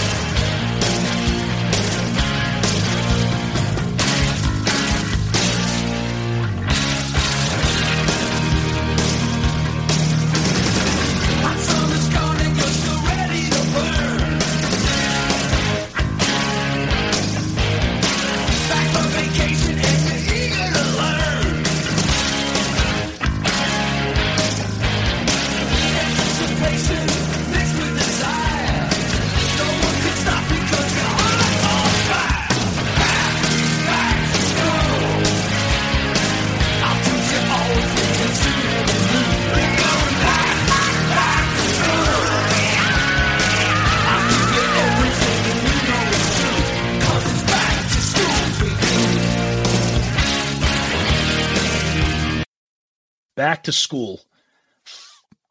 Awesome riff, fun song, hilariously cheesy fucking vocals. I mean, I got to give credit to fucking Ace. Just, just really. I mean, this could have been like a like a horribly cheesy Kiss song. Um, and you get those screaming background vocals every time you know every time Ace is singing something. I believe that's Richie Scarlet again, but um, I like the riff. I like the music. You know, the lyrics are what it is. It's '89. It's Ace. It's a it's it's a fun song. Settle down with those background screaming vocals, though. All right. So back to school, written by Ace and John Regan. Yep. I had the same thing, Tom. A fun song, decent solo. I liked it. Um, so this has got all the. Uh, this is the one that has Peter, the Skid Row guys, Sebastian Bach, Dave Snake, Snake. Sabo, Rachel Bolan. One thing I got to add is like that's a big hair metal kind of thing. Someone would have a nickname. Do I Oh, need to know that's your nickname? Who, Like, hockey players have hockey teams have like team guys nicknames or baseball players when they when they interview somebody and they'll be like, yeah, yeah, Sully did this and Mitchie did this and Yep. dude, I don't need to know that's your like. Just put your name on the fucking album. Like Who, who nifty? Who nifty? We're like docking wild Mick. I'm so Yeah, embarrassed I- for you. I know. that your fucking name on your albums is Wild Mick Brown. Oh, you wild? Like He's wild in the streets. Bad boys so are running. embarrassing. It's Yeah. so fucking awful. I know. Anyways, also a guy named Al DePancio, no, Al Fritch. Oh, don't say that. Yeah. What job do you want? Depends you. No, that's the wrong out you got. What's his last name? Depends you. Depends you? Depends you. Hey, wait. Al Depensio. Pat Summers, not to be mistaken for Pat Summerall. And of course, everybody's favorite, Pepe Castro. Pepperoni or Pepe Castro? Hello. Hello? Yes. Uh, this is Tuba. Yes. Tuba. Could uh, you tell me if Pepe is a pepperoni? Pepperoni? Yeah. Yes, Pepe. Roni, R-O-N-I. And I. There's a man by that name, Pepperoni? Yes. You want to talk to a man by the name of Pepperoni? See, yes. Pepe. Pepe. His name is Pepe. What's his wife's name? Uh, P-E-P. Pepe. Pepperoni. I know. Pepperoni. Pepperoni.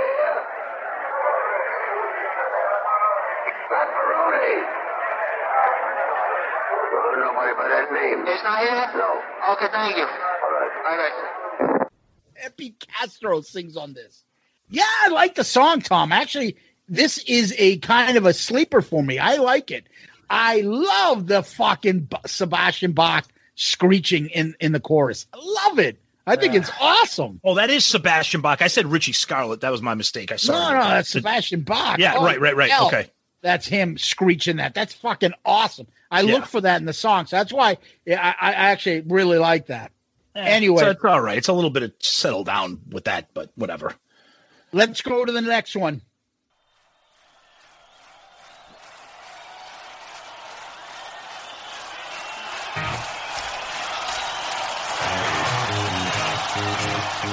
Hey, good evening at the club. Bring me like fresh. All right. Well, I'm staring down from Venus in the dead of night. My mind is flashing back to when the world was right. Your guns and bombs keep rolling off the assembly line. And people keep on starving, and you think that's just fine.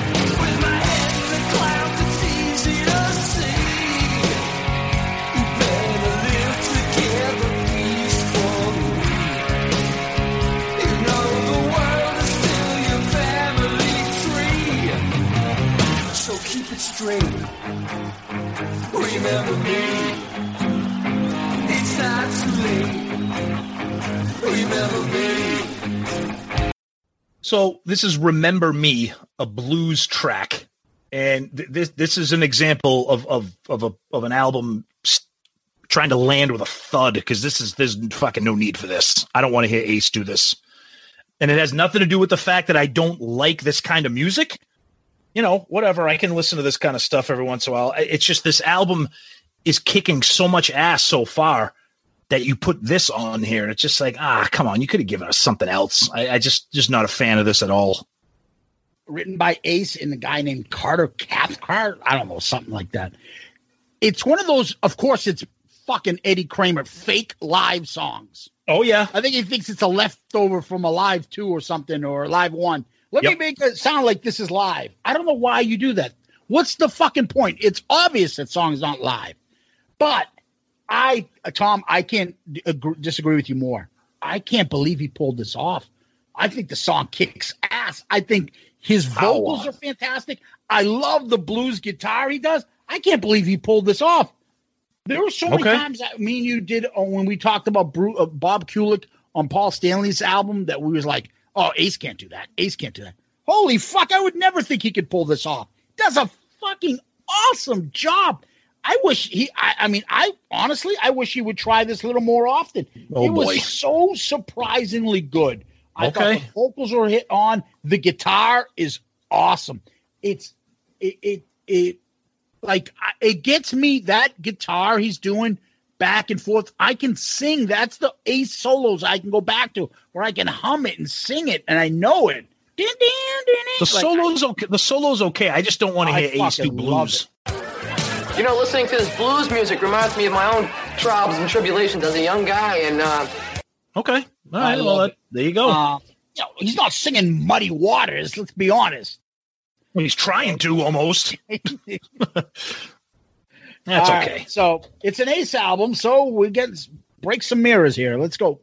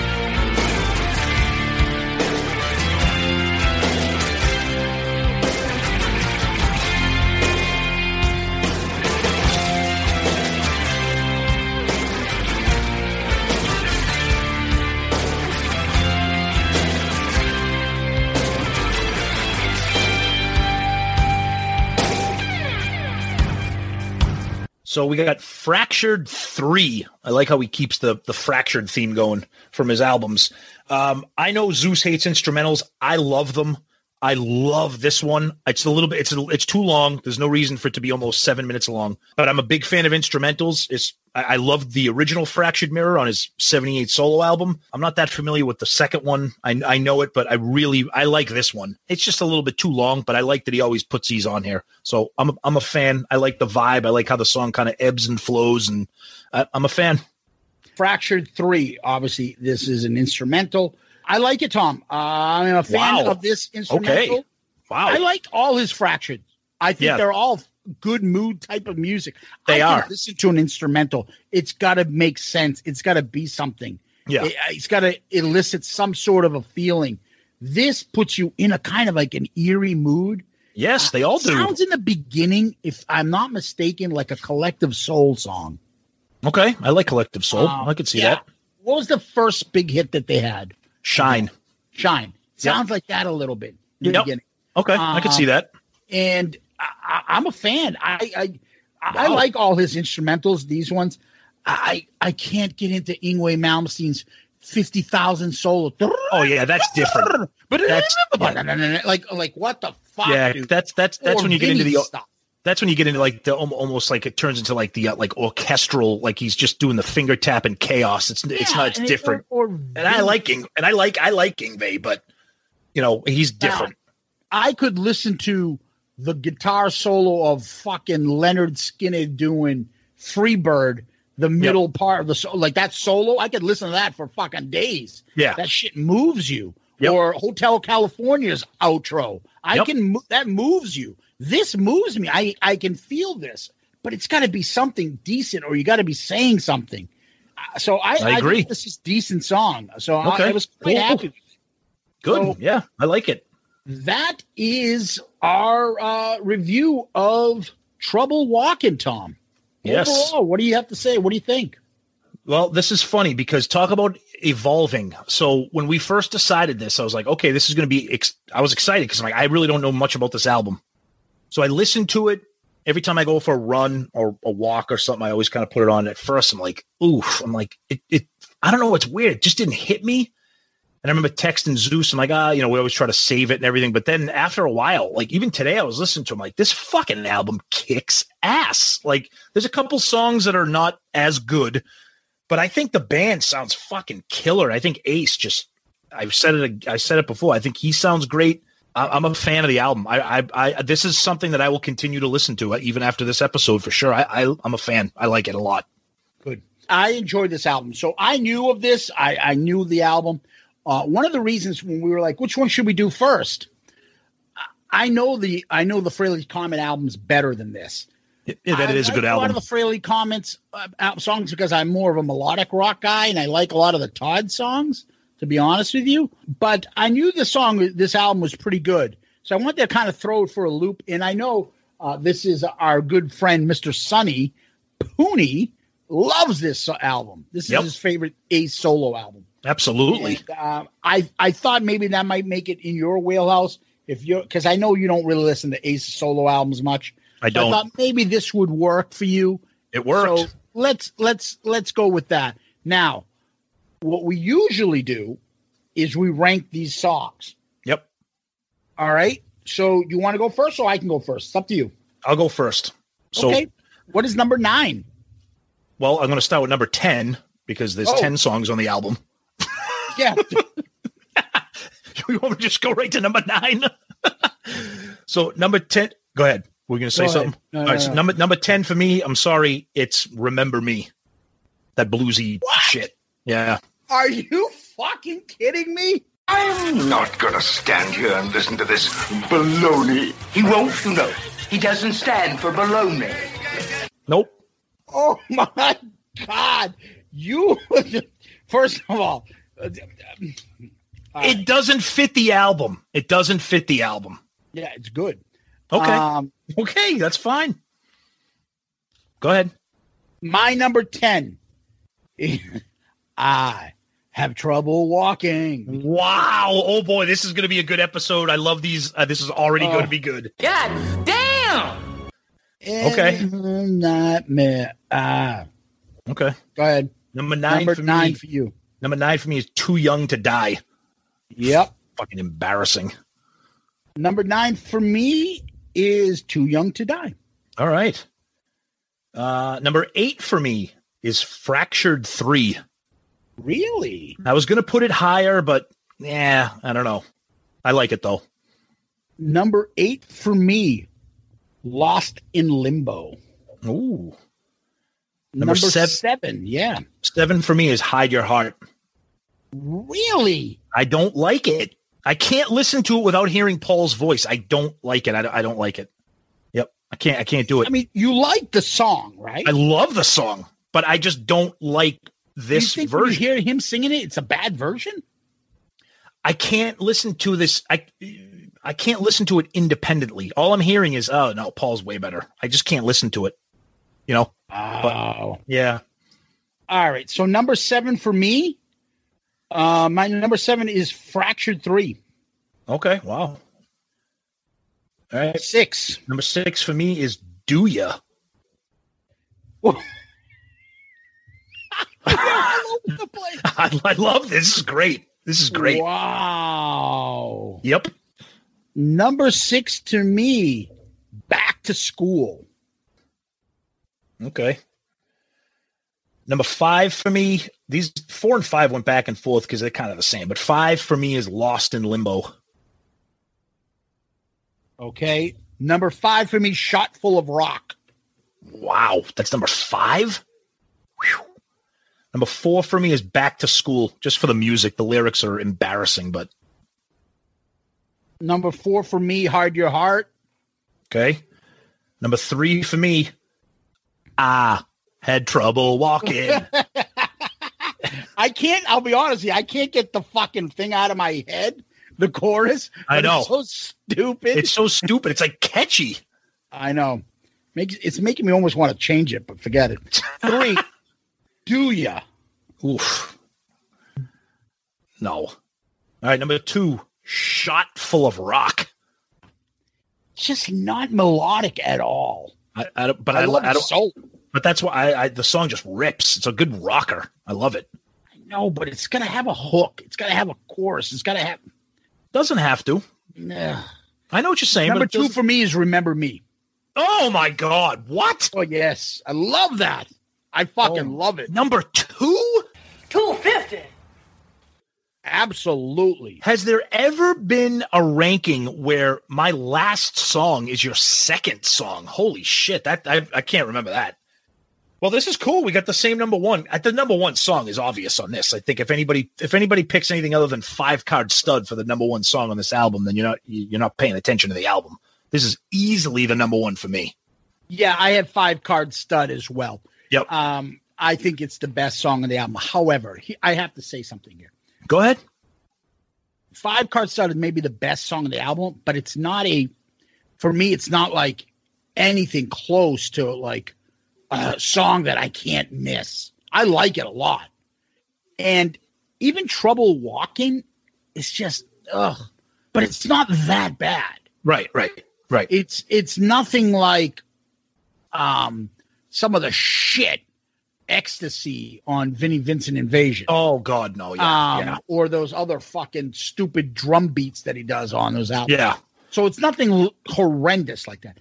In the middle stuff, honestly, I like. Remember me sticks out. I love the guitar. I love that guitar. Okay. Um, but like, do you down to Lost in Limbo? I could change that anytime and not even think of anything. Me too. Oh, me too. Me too. Like it doesn't make a difference to me. I don't have a big preference. I was like, how the fuck am I gonna pick these? Like honestly, there's nothing that it's it. I just randomly kind of put this together. I'm not that passionate about the order. I like a lot of the songs. I like this album. It's a good album. Yeah, the It's thing just- I like. I think there's a lot of fives and sixes. There's not Yeah. a lot of twos or threes on this album. I don't think there's anything's a three. I don't think Trouble Walking would be like a three to me, or maybe it's a Right. four or five. But Right, right, right. The thing I like about I this, the, the thing I like about this album, it's it's kind of like it's like a stripped down, just ballsy like rock album. Maybe it's not melodic, but it's just Yeah. it's just You know what I mean? It's just like a stripped down hard rock record. It's not hair metal, you know, but it's also not Metallica. You know, it's not Poison. It's just like a ballsy Ace record, and that's, I think that's why I like why I have uh, the blues thing just is different, and I really Yeah, no, I- I get it. I get it. Do you and hide your heart? And, and those are higher for me. And back to school, those are more melodic than any Right, of the right, other ones. right, right. Um, so yeah, five card stud for both of us. Now we've done one other non-Kiss album, and that was um, Vinnie Vincent Invasion. Let's do the covers. Okay. I'm sorry. Sorry. Vinnie Vincent Invasion. I would rather look at fucking Vinnie Vincent's ass probably than Ace's face. I- don't think Ace is ever going. Well, who knows what the future holds? Doesn't look that bad here. No, he doesn't. He does. He doesn't. But I'm taking that all systems go cover over this one any Yeah. day of the week. Any day of the week. Absolutely. Yeah. Because I don't even know what the fuck this cover is. It's kind of No. weird. No, Um, it's it is. So let's go to album itself. Yep. Which do you prefer? Vinnie Vincent Invasion, All Systems Go, or Ace Frehley, Trouble Walking? Definitely all systems go. I like this album, but all systems go is just it, it's just an epic fucking album. That's going to be tough to beat that for me at least. Um, that is by far the better album than Yeah, Trouble absolutely. And this isn't a bad album. This is a good album. Yep. I like this album. It's just not as good as that. No. So Nope. anyway, that is uh Trouble Walking by Ace Frehley. We got through another album review. We did. So we did. We usually go to questions. What do we got? All right, so we got a question here from a big fan of the show, Mr. Scott Rifen. Excuse me if I'm not pronouncing that right, Scott, but that I'm saying it how it's spelt. so his question is, so he kind of phrases it like, what one item of Kiss merchandise or Kiss memorabilia or Kiss album do you regret buying? So he gives a couple of examples. So he goes like he he wrote, you know, Paul Stanley backstage pass book. He said, "Face the Music was a triumph. This one read like a money grab." Then he says, um, "Ace Frehley's Anomaly. Sorry, I hate it. I tried it. I hate it." So he's he says, "Is there anything Kiss merchandise, book, album, you know, anything that you've ever bought that you're like, ugh, kind of a little disappointed in that. I kind of wish I didn't get that or whatever. You know what I mean?" There's nothing I would ever say that I bought of Kiss that I wouldn't want to have. Okay. So like you know what I mean? Like I because I want to have every single CD. I'll eventually want to have every single book. So anything- even anything some that- are better than others, yeah, I would say how how how about this? The easy thing for me to say is obviously Paul Stanley's book is the worst of all these books. I bought it. I'm upset that I wasted my time reading it because it was fucking awful. Um, and then I would maybe go into what, uh, you know, some of the compilations that suck. Do I really need Kiss Gold versus Kiss Millennium Experience, whatever the fuck they are, Whatever the fuck you guys call it. or Greater Kiss or whatever? You know, all the albums are that are overrated and stuff. The stuff that we already have the compilations for. So Yeah. Um yeah, I think it's a tough one because like as a Kiss fan, you kind of know what you're buying. So very rarely you're gonna be like surprised by something. Although I know it's kind of the easy way out. We're all agreeing on the same thing. That that backstage pass book was just that is not what I want to read when I'm buying a book by a Kiss member. You know, I I, I don't know. I, I can't think of any CDs or any kind of compilations or anything that I that I've Oh, I gotten. can I was think like, of one thing I had once. Go ahead. I had the Kiss Crazy Nights VHS. It was basically oh God, videos. brutal. Yeah, that was was just the three videos. Like that was bad. Oh, actually, speaking of uh, one thing that I did get that was pretty shitty, it came out uh, during the Psycho Circus promo. They did that 3D VHS video set that came with 3D glasses. Yeah. It was bad. It was it was it was bad. But generally speaking, it's a great question, Scott. Thank you for sending it in. We always appreciate questions. Yeah, I, I, I, you're right. I think it's easy. I think most people would agree with that Paul book as being probably the number one item. Yeah. Okay. So, uh, Tom, you want me to go? Why don't I do it this time? Go ahead. People can find us on iTunes, Google Play, Stitcher, Spotify, Pandora, iHeartRadio, YouTube. YouTube. Um, you know, you can uh, all other places that you can get your podcast. You can find us. Uh, you name the podcast platform that you use, and if you can't find us on us, let us know. We will certainly put our podcast on there. But we're on everywhere. Uh, please interact with us on social media. We have the Instagram account, we have the Twitter account, we have the Facebook page, and we have the Facebook group. You, recently, we just started that group. Recently, we just moved that up to about 500 listeners, That's uh, right. followers to the group page. Yep. People post stuff on there all the time, so it's interesting stuff. Please become a, a member of the Facebook group page. Uh, shout it out loud casters, I think is what it's called. Yep. Um, so you have those social media accounts. Please give us a uh, a review on iTunes, uh, on Podchaser.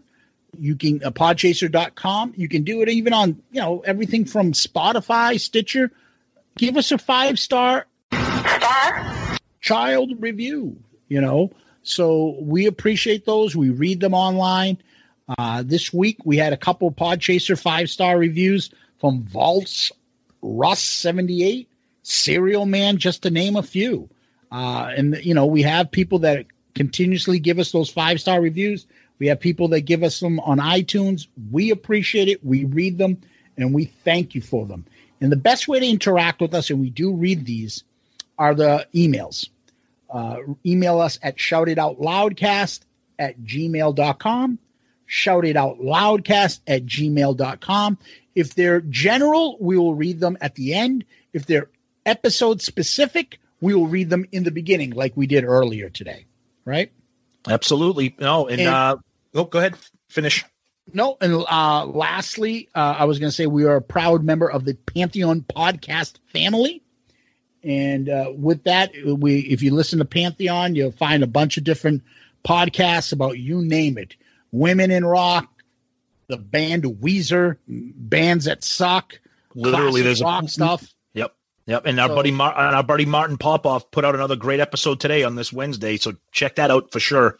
Martin Popoff is on with us. So yeah, Pantheon Podcast is where the network that we belong to. So please support them. And then lastly, we are also with our brother at klickteeshop.com. Click K with a K, uh, K L I C K T E E S H O P dot com. Click tshop.com. That's where you can get all your Shout It Out Loudcast merch. You can get hats, gloves, fucking cups, piss cups for all I know. Um, whatever you want, it's there. Pillowcases, blankets, beach towels, you name it, they have it. Ed also has a ton of original Kiss like themed merch that he has out there. Take a look at them. They're awesome stuff. He has an exclusive deal with Eric Carr's family. So he's got a lot of Eric Carr specific merchandise that is fantastic. And Ed is a great guy. And a lot of our podcast brethren are also partnered with Ed. So if you like another podcast, you'll probably find their t shirt on there. You can also buy theirs. So we always uh, respect our podcast friends in the community. And we hope that you guys will listen to them as much as you listen to us. And please visit ed at klickteeshop.com. Other than that, anything else you want to add? No, uh, just thank you everybody for constantly interacting with us. Um, you know, we love it. Send the emails, interact with us on Facebook and Twitter. Um, you know, we love it. You know, interact with that Facebook group, post pictures, articles, videos, anything you want. Let's just uh, make it all one big happy Kiss family. I'd like a picture naked of me, please. Thank you as always. Absolutely. And we should be uh, doing a uh, a new live cast coming soon. Yep. Be on the lookout for that. We'll post it. You probably saw that we posted our new our one from a couple weeks back where we did about Bob Kulick's passing and everything. We just did that. Uh, was able to get that and just put it on as an episode, just kind of like a bonus thing, not even a bonus. Just put it out there if anybody wants to listen to it. We're not making it part of our episode list, so but it's out there if you want to review it, and it's going to be on YouTube. So if you want to look at it, you can find it on our Facebook page or on YouTube, and that's our uh, live stream that we did on the night of Bob passing, Bob Kulick passing, and we talked for about two and a half hours, Tom, with our good friend Sonny Pooney And Yep. what the hell did we talk about besides Bob? Oh my God, we talked about everything. We got into a nice argument about Van Halen. Then we talked about just you name it. We talked about everything. So if you missed the Facebook video, check it out. If you, uh, if you're looking for something, some little entertainment there, it's uh, we had a lot of fun with that. Yeah, and if you are uh, surprised that we went off topic, then uh, you really don't know us that well. exactly. Yes. So, Tom, at the end, you know what we usually do? Famous last words. Taste the hard rock candy, guaranteed to melt in your mouth. Jump back now, Jim Dandy. East, west, north, and south. Jim Dandy. Oh, settle okay, down. Jiminy Cricket. Uh, all right. All right. Now, I'm the teacher, but I have no degree. Forget the rest. I'll teach you biology. Thank God you picked something from that song. Now, Oh, you're not just done. relax and you'll do your best. Concentrate and you'll pass the test. That is such r- ridiculous lyrics. It's great. I love it. I could have found many more. So Oh, I know the entire there's song. Plenty of other stuff. there. Absolutely. Yep. Um, this was fun. Tom, thank you. Kiss Army, thank you. Zeus, thanks, buddy. Thank you, everybody. We hope you had fun with this. Uh, great album. Uh, so thank you, everybody. We'll talk to you soon. Peace out, Girl Scout.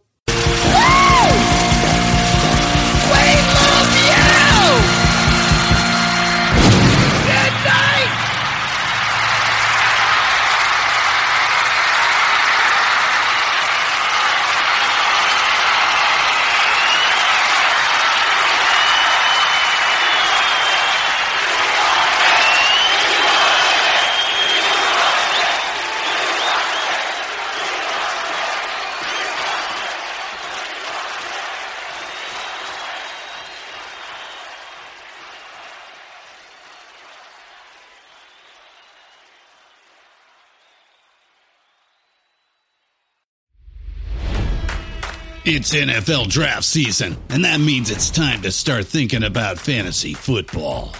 FantasyPoints.com features industry leading experts and prognosticators using proprietary hand charted data to help you score more fantasy points. FantasyPoints.com is the place to go for whatever kind of fantasy football you play. Whether you play fantasy football, daily fantasy sports, or do a little bit of everything, Fantasy Points has the meticulously researched content to guide you to victory.